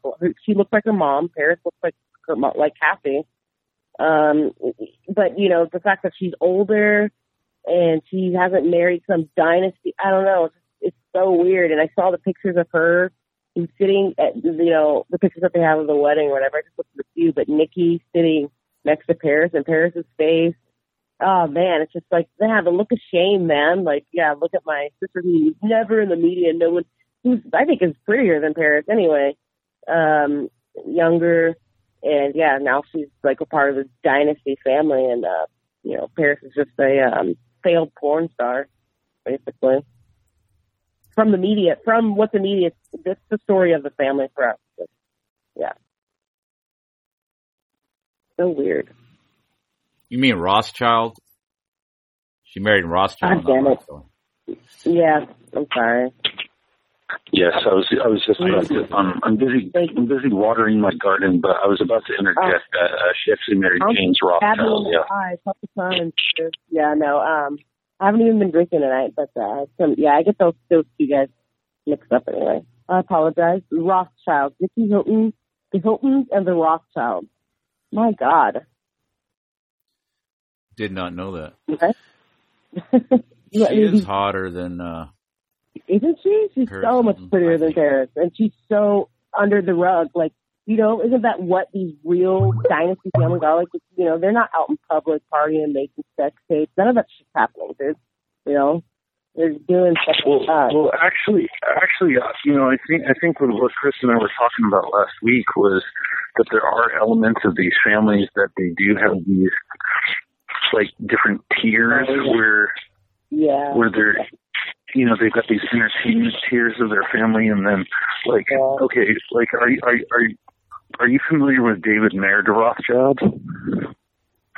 Is, is he the older? No, I, I don't think so. I am. I'm not going to pretend like I do. Okay, so he he's like one he's like one of the Rothschilds. He's probably like he's probably like my age. He's probably like thirty eight. Oh, is he Um, an insurance? Yes. Okay, yes, absolutely. I know. So he's all over. so he's all over TV. He dates Cameron Diaz. He hangs out right. with Adrian Grenier, whatever that guy's name is. He hangs out with Johnny Depp, and he's all over Hollywood. And he tricks all these Hollywood people into getting into like environmental like foundation and donating money to his cause. And so his role is is you know like Hollywood adventure, and you know I'm gonna make a I'm gonna make a Thor hired all Kon-Tiki boat out of Coke bottles, right, and sail around the world on it. And then you have someone. Now I don't know if you guys are aware of this, but um, I'll talk about this on on a call coming up. But see, Sacha Baron Cohen is a Rothschild. Really? Yes. Baron Cohen is a Rothschild name. That's actually the name of Karl Marx's wife. So Karl Marx was a Rothschild as well, right? And Karl Marx was married to a lady, I think her name is Elizabeth Baron Cohen. They're Rothschild. And Simon Baron Cohen's, or I'm sorry, uh, Sacha Baron Cohen's cousin is a guy named Simon Baron Cohen. And you know what his specialty is? He's one of the chief guys out there studying autism and what causes autism. And go look go look that up. Sacha Baron Cohen's cousin, Simon Baron Cohen, is a famous like geneticist who says that autism is genetic Oh, and not caused by vaccines. Food, yeah. and they are Rothschilds. So why would you know Sacha Baron Cohen? He's obviously Roth. You know why would a Rothschild become an actor? But then I think we've talked about this in the past. Remember this one, Chris? I don't, I don't know if Rochelle knows this, but the Rothschild lady who was the head of who who was the head of the Rothschild wine, like the the the French Rothschilds who owned all the vineyards. Uh huh. She was an actress. Oh, she was like an accomplished actress as well as being a Rothschild who ran the you know multi-million dollar Rothschild wine company. But that doesn't surprise me. Isn't that just crazy? no, I did not know that. Yeah, so they're all actors. right. No, they they they but yeah, see, that's what I'm. That's what I'm trying to get at. That's what I'm saying about the JonBenét Ramsey and all this stuff. That's what I'm saying. That these people are characters, you know. And uh, yeah, so you know, Paris. So I don't know. There's like, there's yeah. There's sometimes it's the whole family that are actors, and sometimes it's parts and portions of it that are. But in general, these people are actors playing in roles that you know we may not necessarily understand. That I admit that I don't completely understand, but I'm trying to. You know, they're just elaborate personas that they play out in the media over our lifetimes. You know. Well, even actor families are like they they have like a pedigree. You know, like I'll give you for instance. Um, everybody knows who and we're also killing two birds with one stone here talking about this because Chris wanted to talk about more celebrities. Um, so Drew Barrymore. Okay. Right, her family. Okay. Her entire family is actors going back like a very long time. Her, you know, her grandfather was like Lionel Barrymore. Dad is John Barrymore. Um, so she comes from a lineage. If you look at the um, just in the modern day, like the Cusack family, John Cusack, got a sister named Joan, got another sister named Anne. There's another one. There's like a bunch of them. Then their kids are actors on top of it, and then their parents were actors. So it's you know it runs in the family. How how many times um, in other professions, like just the man on the street, do you actually end up doing what your parents do? Mm, No, the, average person doesn't really happen that often. Yeah, this isn't this isn't the 1800s, so you know um, the chances that somebody would become, you know, unless there's a lot of pressure, I think, and a lot of you got to. For a, I feel like I don't have any kids, but I but I would think that if I were to have a kid and I were to want them to do exactly what I did, that you would have to there'd be a lot of like um direction. You'd have to direct them into doing that. I mean, because the, there's so many other things that they would want to do or be better at doing or something like that. You would really have to instill in them. I think that for the majority of them, you know, you would have to kind of force them down that path. I don't. I don't think they. See, don't think that's where that's where you're right and you're wrong, uh, Rochelle. You're right about that they would have to instill it in them. You're wrong about it not being the 1800s. Actually, for all of those people, it still is the 1800s. Oh, okay, yeah.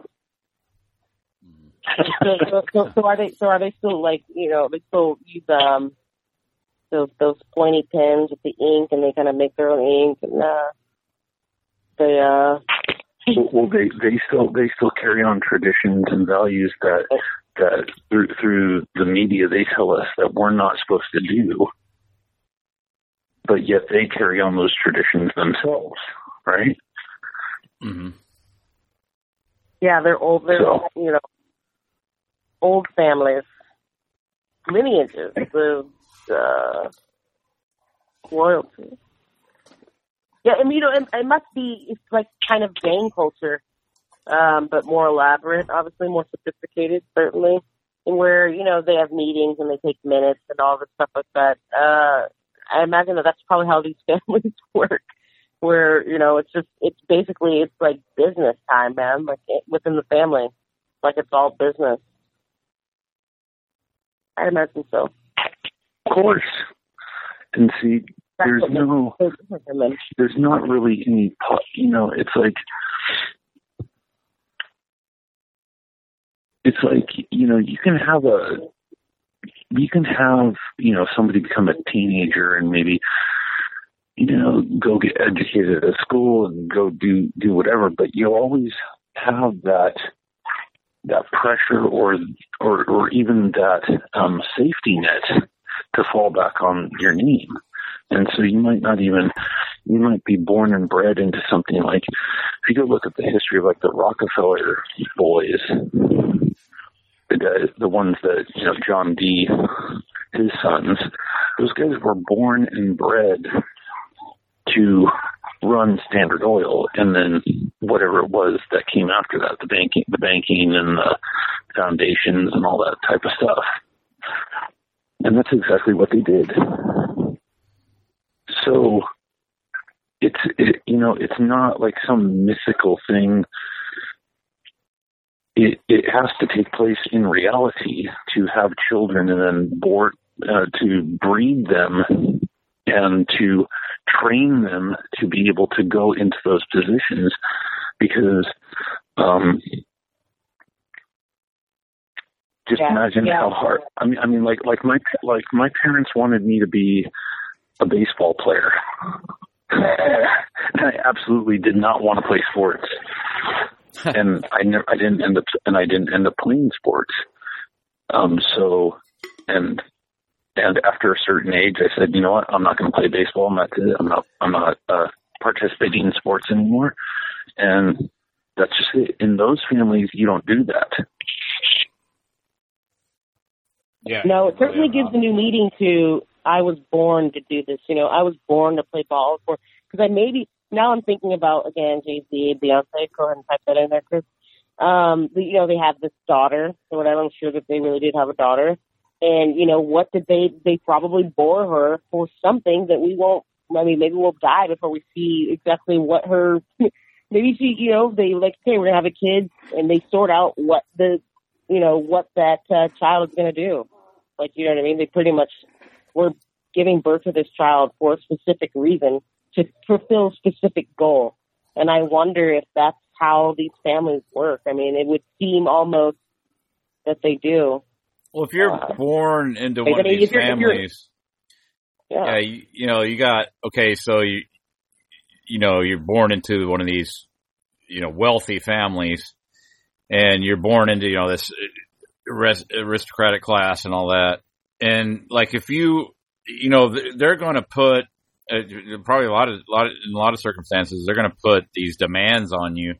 And you have an option. You can say, "Yeah, well, you know, screw you, Dad. I'm not. I don't want to be a, you know, a uh, baseball player or whatever." But then you have to make it on your own. You're not going to get financial assistance from your parents, right? They're going to write you out of the inheritance.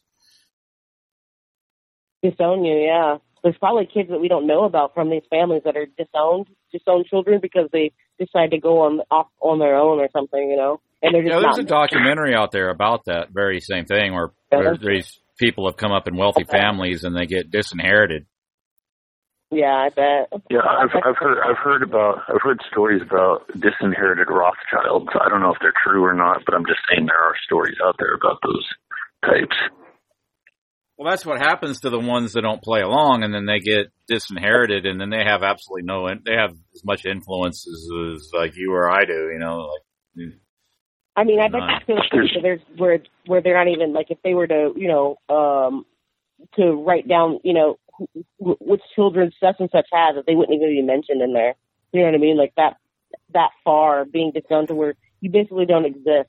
I think that I I believe that that has happened at least once before, where you could where that this person wouldn't even be able to uh, prove that they were a part of that family because they've been so disowned by them. You know.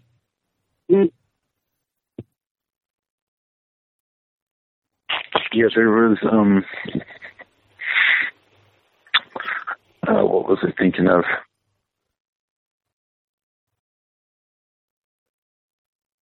Let me tell you.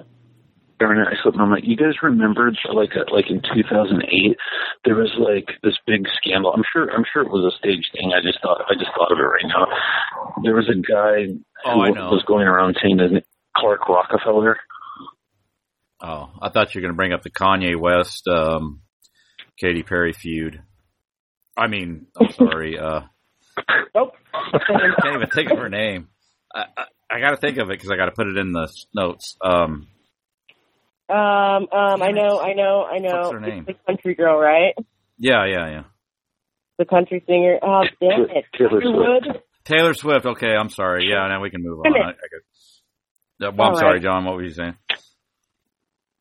You know, I was saying there was a big there's a big uh scandal of some sorts that there was this guy named Clark Rockefeller who had gone around to all these places claiming he was a Rockefeller and then it turned out he was uh, you know or allegedly I don't know if the story was real or not or anything but um he had conned all these people saying he was a Rockefeller and he actually wasn't a Rockefeller right Oh, was that a fairly recent thing, like a couple of years back? The guy that was coming, Yeah. he was like putting YouTube videos out saying he was a, he was a a Rockefeller. Uh, was it Clark Rockefeller? I No, don't no, think it was. Clark Rockefeller. It was something else. It was uh, No, you're think you're thinking the Supreme Rockefeller.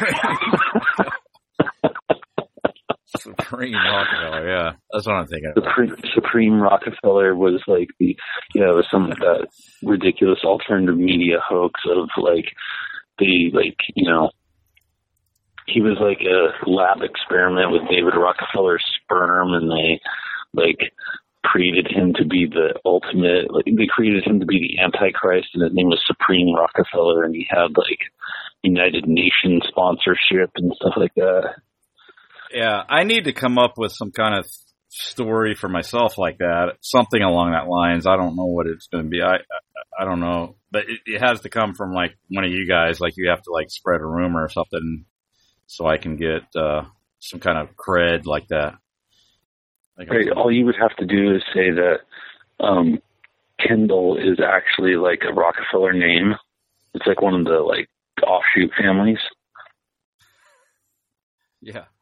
right? Yeah, that'll work. Like the Ken. Oh, oh, what you've ne- R- Rochelle? You've never heard of the Kendalls of Arkansas? Well, I'm actually related to the uh, Kendall family, but um, they disown me because I'm black. So, and that's the only reason why I can't get I can't get the proceeds of the Rothschild family, which we're all related to. Yes, Rochelle is a Rochelle is a um disowned. an illegitimate uh, illegitimate illegitimate relative of Thomas Jefferson. Uh, I mean, one night in Brooklyn, and you know, here I come. And then now, yeah, now I'm disowned, and I just got to make my own way. Um, Apparently, uh, he had a uh, taste for the uh, slave women. well, that's look, what, that's what they jazz, say. you know, jazz, Sporting jazz. That's why there's so many black people with the last name Jefferson. Well, George. George Jefferson is actually related to Thomas Jefferson. Yep, you heard it here first. George and Wheezy, yep, they were related to Yeah. Thomas Jefferson. Which I'm also related to, and I'm not going to go down the. I mean, you can go figure that out yourself. I'm not going to go down the list. It's too obvious. No, just look look up a Vanity Fair article on Clark Rockefeller, and you can read about that. Little, I'm sure it's some sort of media hoax of some sort, but it was just weird, like because, well, like I mean, maybe like you see, in, in, in like different in like a different time, like David Rockefeller actually was like kind of a he's actually kind of like a rock star of like the business world in like the 60s and 70s. like Trump. Yeah. Yeah, a little bit take, taken a little bit more seriously, but yeah, he was because he was the he was the CEO of Chase Manhattan Bank. That was like his given position, right? And so, I mean, you you guys have seen that cover of Newsweek where he's on the cover with his watch hand at nine eleven. Uh huh. And um so yeah, I mean he's on the cover of Newsweek. So he he used to be pretty you know, out in the open in the public eye to a certain extent. But I think he was like the last one. Like none of his kids and none of the relatives of like from that generation on, they all stay out of the limelight.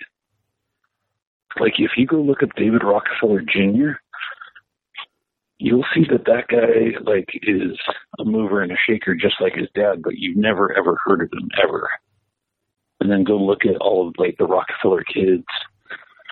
And then I've referenced this before. There was an article that came out in 2008 in the New York Times, and it talked about how like 200 members of the Rockefeller family own 84% preferred stock of ExxonMobil still to this day, Mm. A lot. right? You look at the uh, New York Times article, uh, Rockefellers seek change at Exxon from 2008, and it'll say in there that the Rockefellers still own ExxonMobil, right? Uh-huh. It, it admits it in there when, when of course, like, oh, of course, they, they, they don't control anything. They don't do anything, right? Well, they don't own those oil companies anymore.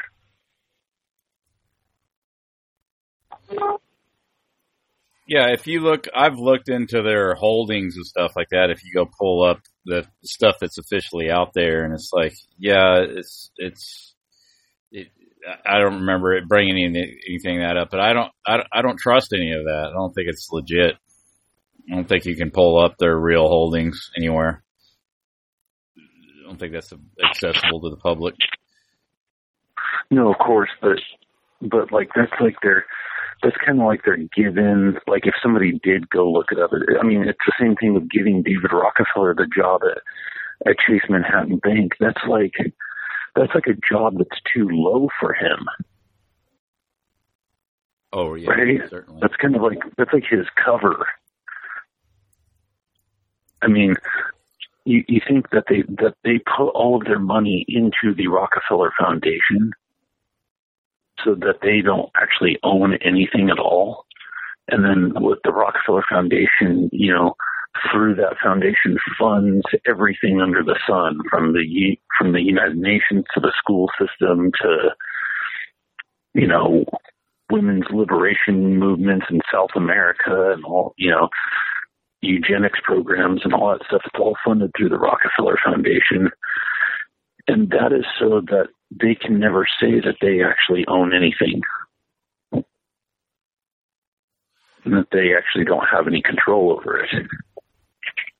Well, it says here, this is like articles from around March of this year, that Rockefeller Family Fund hits Exxon, Exxon divest from fossil fuels. So Rockefellers, John, are divesting from uh, fossil fuels now.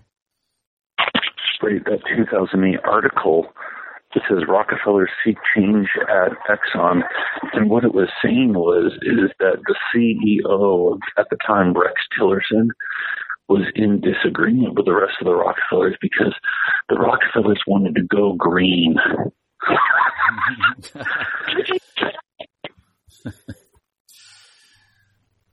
of course they do. Yeah, if you, there, there, I remember this. There was um, the Rockefellers own a, an oil company called Marathon Oil. Uh-huh. And in like 2009, Newsweek had the you know top hundred greenest corporations in America. Uh-huh. And like Marathon Oil was in the top five, and I was cracking up. I was like going, "I'm well, well, this is hilarious. An oil company is one of the top five greenest corporations in America, according to Newsweek. This is this is like like what kind of bizarro flip you know world am I living in here, where an oil company is the greenest, right? And so when I looked it up, and it turns out, oh yeah, you know, it's like a direct Rockefeller entity. Well, you are okay. So have they offset? Not that, not that, not that any oil company isn't. I'm sure they like, you know, they they're they're they are the oil front of the world right there.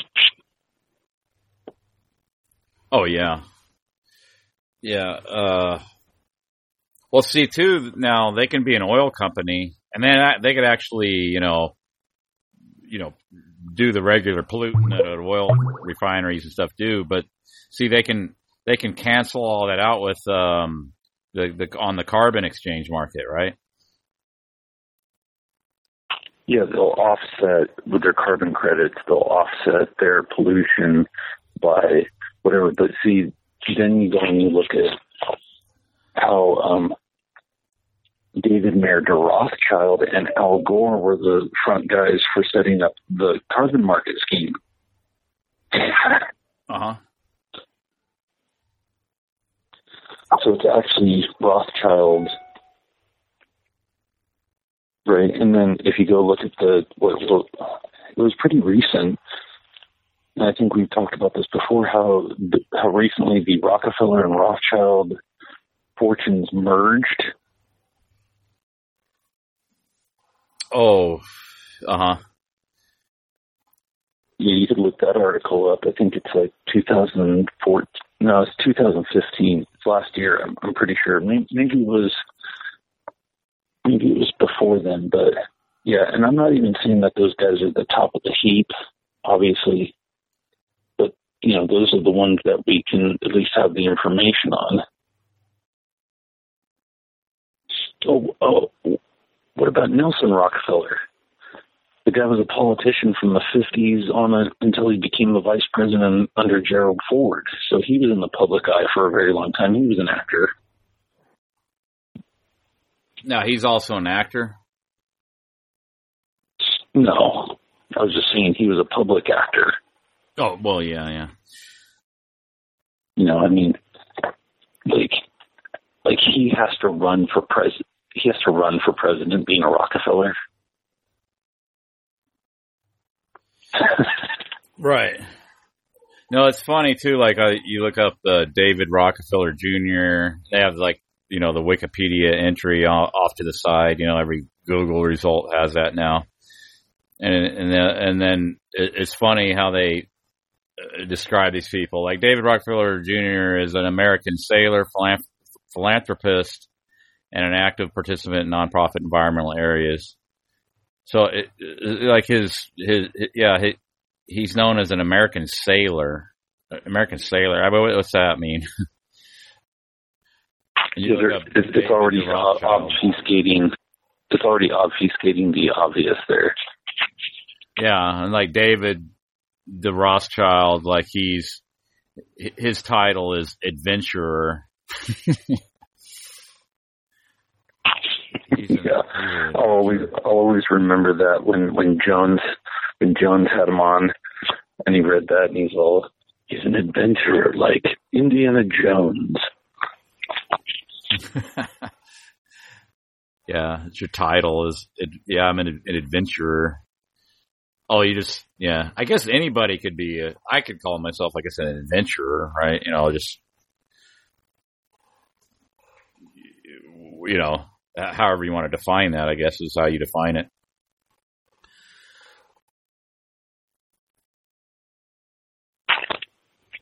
Every day is an adventure. Yeah, every day is an adventure. Life's a big adventure. I'm an adventurer. What do you do? Oh, I'm an adventurer. Yeah, like what? Yeah, what kind of title is that? I'm an adventurer. Oh, that's hilarious. Only somebody worth trillions of dollars could say that. Yeah, and be that be their title. Like, yeah, what, what are you? Oh, I'm an adventurer. Uh, yeah, and then David Rockefeller Jr. He's an American sailor, an American sailor. Yeah. Also, he's in the Navy. What does that mean? He's in the Navy, or it did? You know, what is that? Yeah, or that's what he does, or wants to be known as. Those guys, those guys have never like, like they've never gotten like dirt under under their fingernails ever. Oh, like no, maybe not. maybe David Mayer de Rothschild has, but not not the Rockefeller guys. No. Do you know that? Do you know that Prince Charles doesn't wipe his own butt? Why would he wipe his own butt? I, I wouldn't expect him to. I mean, would you? I mean, the, the, the royal the royal family has has ass wipers. Yeah, the the Jones talked about that. The the groom, what do they call it? The groom of the stool. Anyway, we brought that up before. The, gro- the groom, grooming the stool. That's right. Yeah, goes back a long way. Yeah, they had the bathroom attendant, and I wonder if like they have that in the like in the modern day. If you go to like certain places, like you go to the restroom and they'll have like a bathroom attendant but you know they're not going to wipe your rear. I'm not saying that, but they'll hand you like a towel, you know, which is kind of it's like what what's the point in that? You know, it's like oh, you really need a guy in the bathroom to hand you a towel, not you know paper towel or whatever. But is is that something that is sort of a cultural reference to the groom of the stool? I wonder.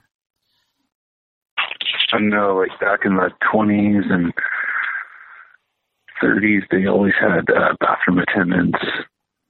Um, guy would shine your shoes, give you a shave. Um, yeah, it was a little, it was a little bit different back then, obviously. But yeah, it, you know, it probably comes from a from aristocracy and then trickled down into the American upper class and then trickled down into the middle class and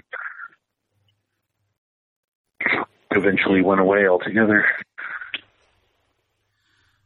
Now you're lucky to get a paper towel. Now you're lucky to even get a paper towel in the bathroom. Yeah, and then you got to tip. I guess you're supposed to tip the guy. He's got a tip bowl out there. You put a tip in there. It's like uh, yeah, but you don't get the uh, you don't get the full groom of the stool treatment. You don't, in other words, but then you still have to tip. You know what? You know, it's just um, yeah, that's interesting. But Prince Charles. Now, if you, is this if you have a bidet, if you have a bidet, if you have a bidet, why do you need the guy to do it? No, you wouldn't need that, right? They Yeah, don't use the- bidets the in bidet- England, do they? I don't know. They use them in France. In France. Where else do they use them? I think he. I don't know. That's that's uh, yeah. You don't need a a butt wiper if you're using the bidet, right? I, I would think. Oh, maybe they towel you off back there. I guess that's maybe. Oh yeah, you can't get you can't get the royal pants wet. No, you wouldn't want you wouldn't want to do that. The queen that mom's bum can't be wet. No. That'd inappropriate. Do they officially admit to that, or is that something that's like, um, I don't know?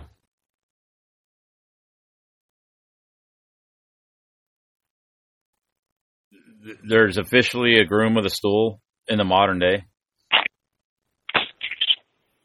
I don't know. I don't know in the modern day. It did exist. I know that. I mean, at least from the history books, whether it was real or if it was, you know, some sort of thing. I'm, I'm sure it's real at some at some level. Oh yeah, yeah. If you get, if you get rich and powerful enough, why would you want to? What, what why wouldn't you want to demean somebody by making them wipe your own butt? Right. Yeah. Guess it makes sense.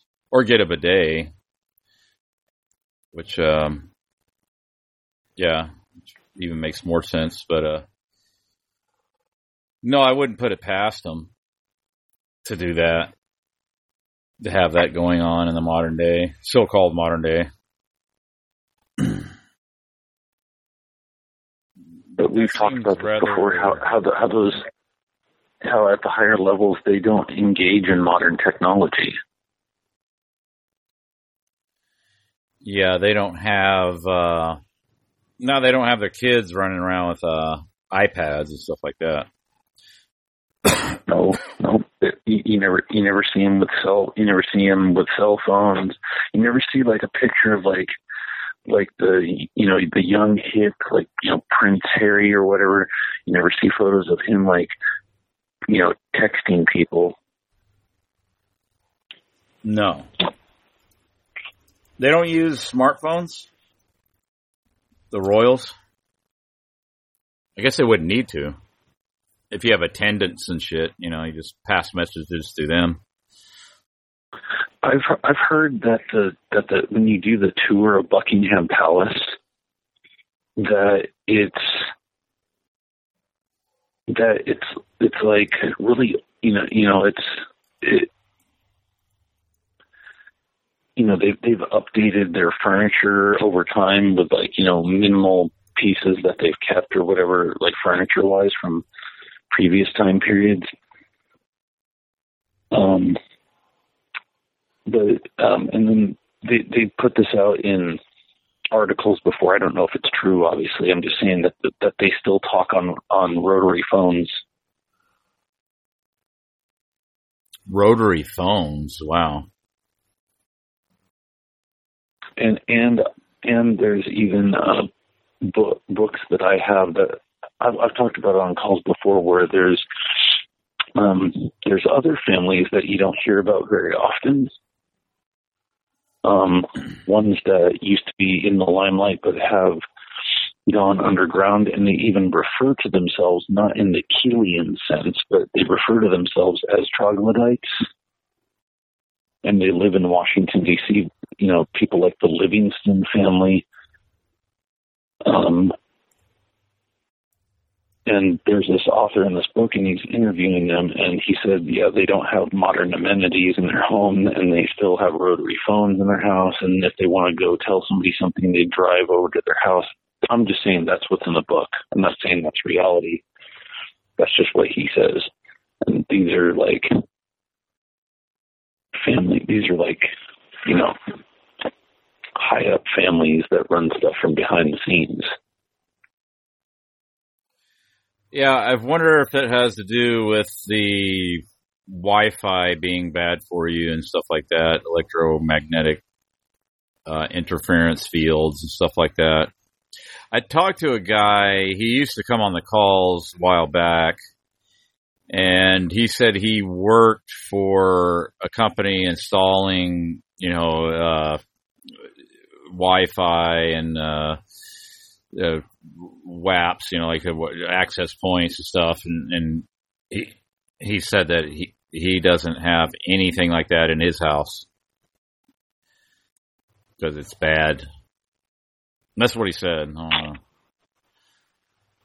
Yeah, I mean we're all swimming in it now. Oh yeah, we're just constantly bathed in it. And you can't. You uh, can't. I mean, you can't go. You can't go anywhere. I mean, I can drive. I can drive from here to, from my house to work, and you can just see how many. um Like you can look on your smartphone and you can see how many um different uh networks you can pick up on the way on the way to work. Yeah, I was out in the mountains uh yesterday and uh brought I brought the smartphone and I was testing to see what kind of I was getting a signal out there. Yeah, I was like pretty far out and I was like I I don't know where any cell towers would be, but I was still getting a pretty decent signal. But then uh as I got as I got further along the I was walking this trail as I got further into it it lost signal but yeah I, I'd signal most of the way out there even way I was like That's pretty remote that's that's because of satellites, Chris. They're bouncing the stuff off satellites. yeah satellite. yeah I, I don't know yeah you're not gonna because I have I was I was doing that for a while I had my internet hardwired in and I wasn't using Wi-Fi and then um I turned on my uh I had, I had this Wi-Fi dongle thing you could plug in and you could kind of search out what signals are. And there's like signals all over the place. So it's like I I can turn mine off or not have it in the house, but I'm still exposed to it because there's Wi-Fi everywhere around me. Yep. You know, and it's not Yes, sir. it's not uh, something that you'd have to get out to somewhere where there's um not not any Wi-Fi, which is like there's from what I understand there's places around, but they're kind of remote. I think there's a town in the United States that doesn't have any cell phones or Wi-Fi or cell phone towers. There's no reception. There's no Wi-Fi. that's why the royalty wear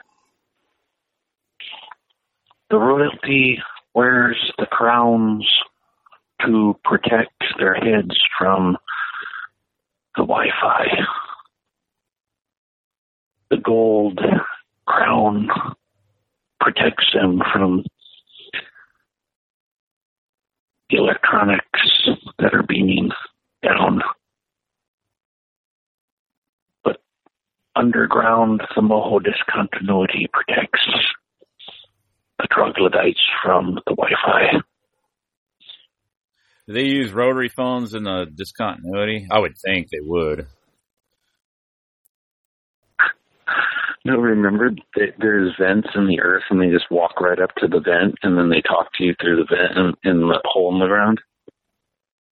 Oh, so they even go in more old school than the uh, uh, above ground troglodytes. They just go ahead and use uh, vents.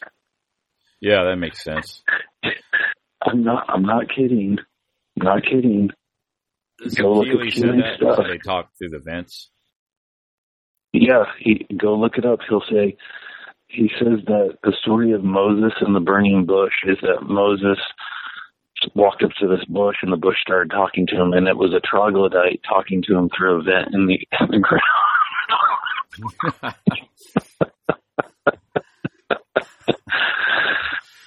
Oh man.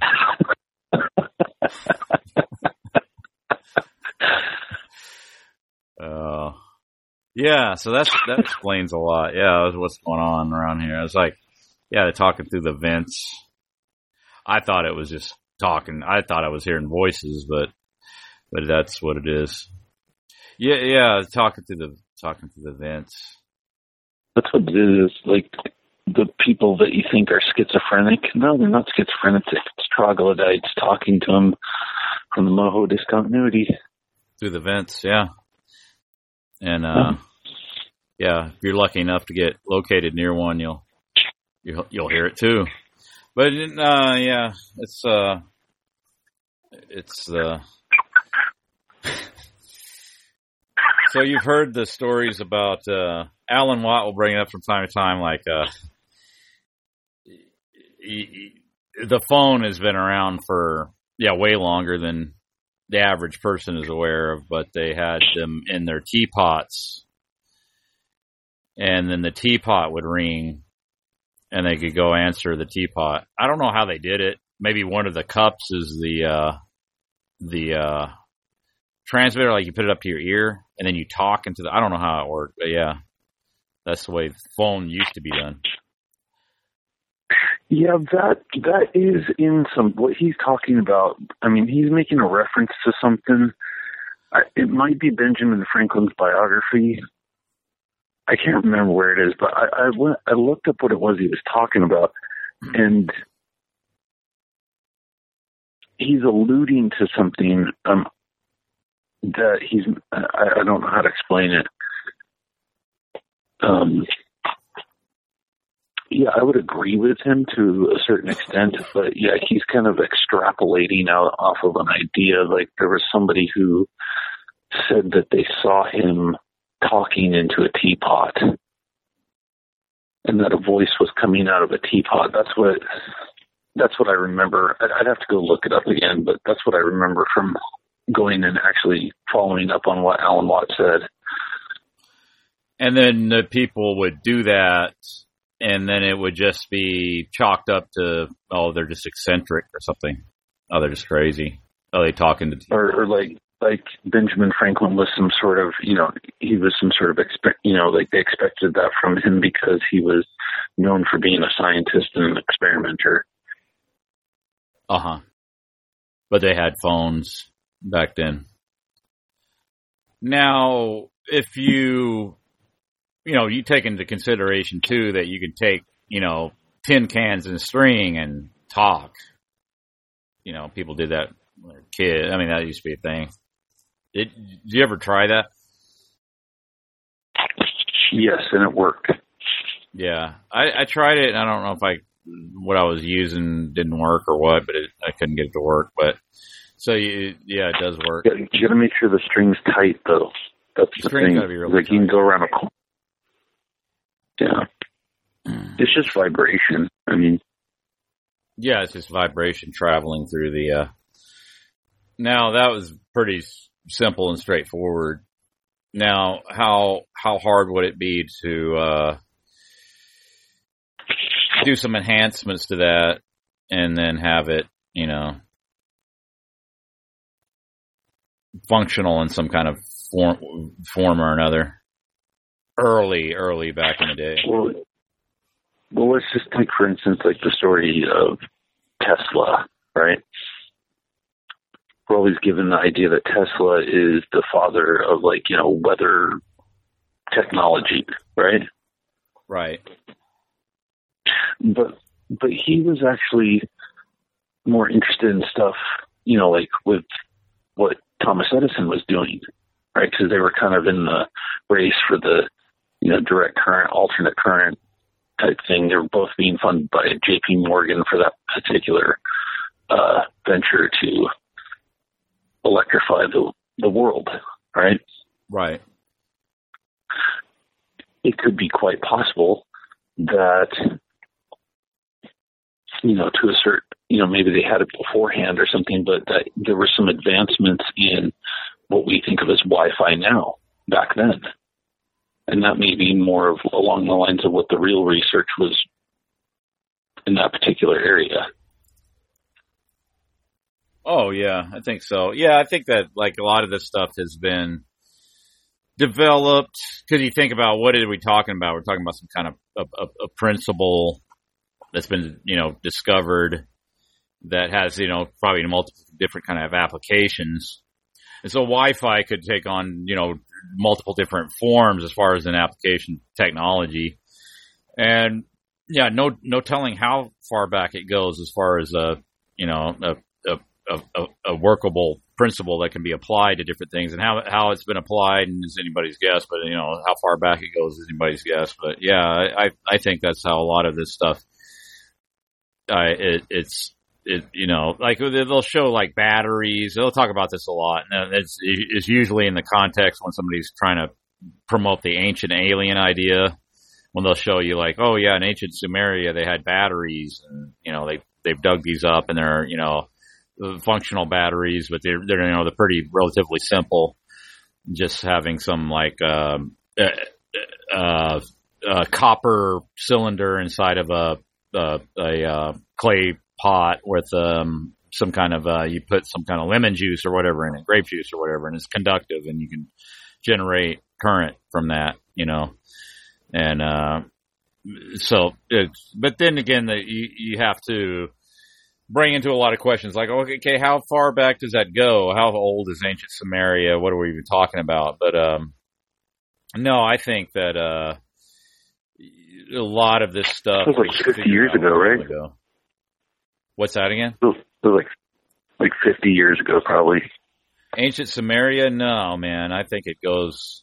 We're probably talking about three or four hundred years ago. Ancient Samaria goes that far back. But um, no, I'm just kidding. I don't know. I don't know. But uh, but did they have batteries, man? You know, could that even that is that even possible? It's like, um, well, I I don't know why not. I mean, well, I mean, how far back does copper go? You know, I mean, if it's from that time period, how would you not discover the conductivity of it? Yeah, you know, if it if you yeah, if you're talking about like um people copper's an copper copper's an interesting metal. I work with it all day long by the way. And copper is one of those metals where it'll pull other metals. Like if you have copper and water. Uh huh. Like actually drinking drinking water out of a copper container is actually good for you because it'll actually like attract the if, you, if there's metal in the water, it'll actually attract the other metal. It's got like so a natural conductivity from, to it. Keeps you from getting metal drinking it. That's interesting. I didn't know that. Yeah, you could you could go and find a whole bunch of stuff on copper online about. Um, I've got like a little copper like water thermos thing, and then you know like boiling water in a copper kettle. Yeah. Yeah, mm-hmm. they made. Yeah, I know they made copper bottom kettles, and I always thought the reason why was because it's more heat. It, it it's it's it heats up faster. It's more heat conductive. Yes, too. that's another property of copper. All right, yeah. Thanks to uh, Robin that came on earlier. Uh, thanks to Rochelle and John and uh, and Donaldson there. It was good to hear from him. Uh, see. Oh, that's about it. Uh, I'm pretty tuckered out. It's 12:03 a.m. in the morning here in Lawton, Oklahoma, where I'm broadcasting out of the uh, great state of Oklahoma the center of the United States of America, the greatest country on earth, and it's going to get greater when Donald Trump becomes president. And of course, I'm being sarcastic, but whatever, that's fine too. Um, right on, right on. Ozzy says, "Good call, Chris. Thank you. Catch you later. All right, man. Take her easy." Uh, Carlito Brigante. Uh, she wanted to call in, but uh, it's too late, Carlito. You could call in next time, hopefully.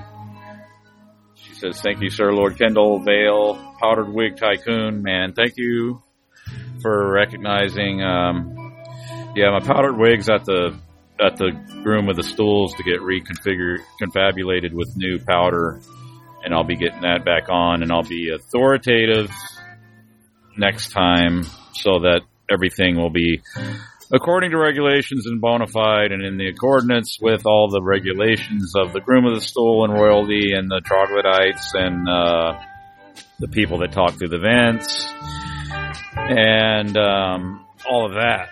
So tune in for that next time. Have a good night. And uh, yeah, hopefully we'll catch you next Monday. And hopefully I'll have some audios maybe in between time. But uh, if not, we'll catch you then and see you on the flip side. All right, everybody. have a good night and take care.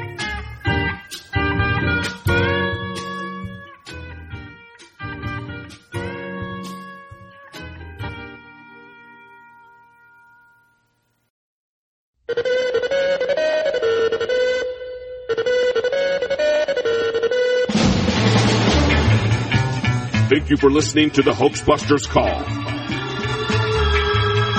You can subscribe to the podcast at hoaxbusterscall.com. You can support the Hoaxbusters Call by rating it on iTunes, sharing it on social media, fire up a donation at hoaxbusterscall.com.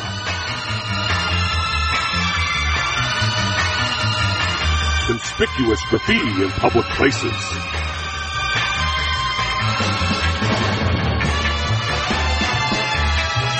Hoaxbusters Call. Conspiracy just theory.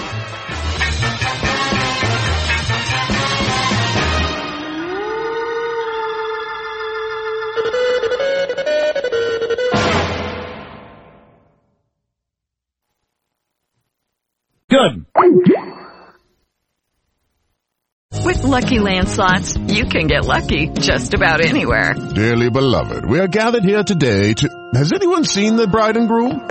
Sorry, sorry, we're here. We were getting lucky in the limo and we lost track of time. No, Lucky Land Casino, with cash prizes that add up quicker than a guest registry.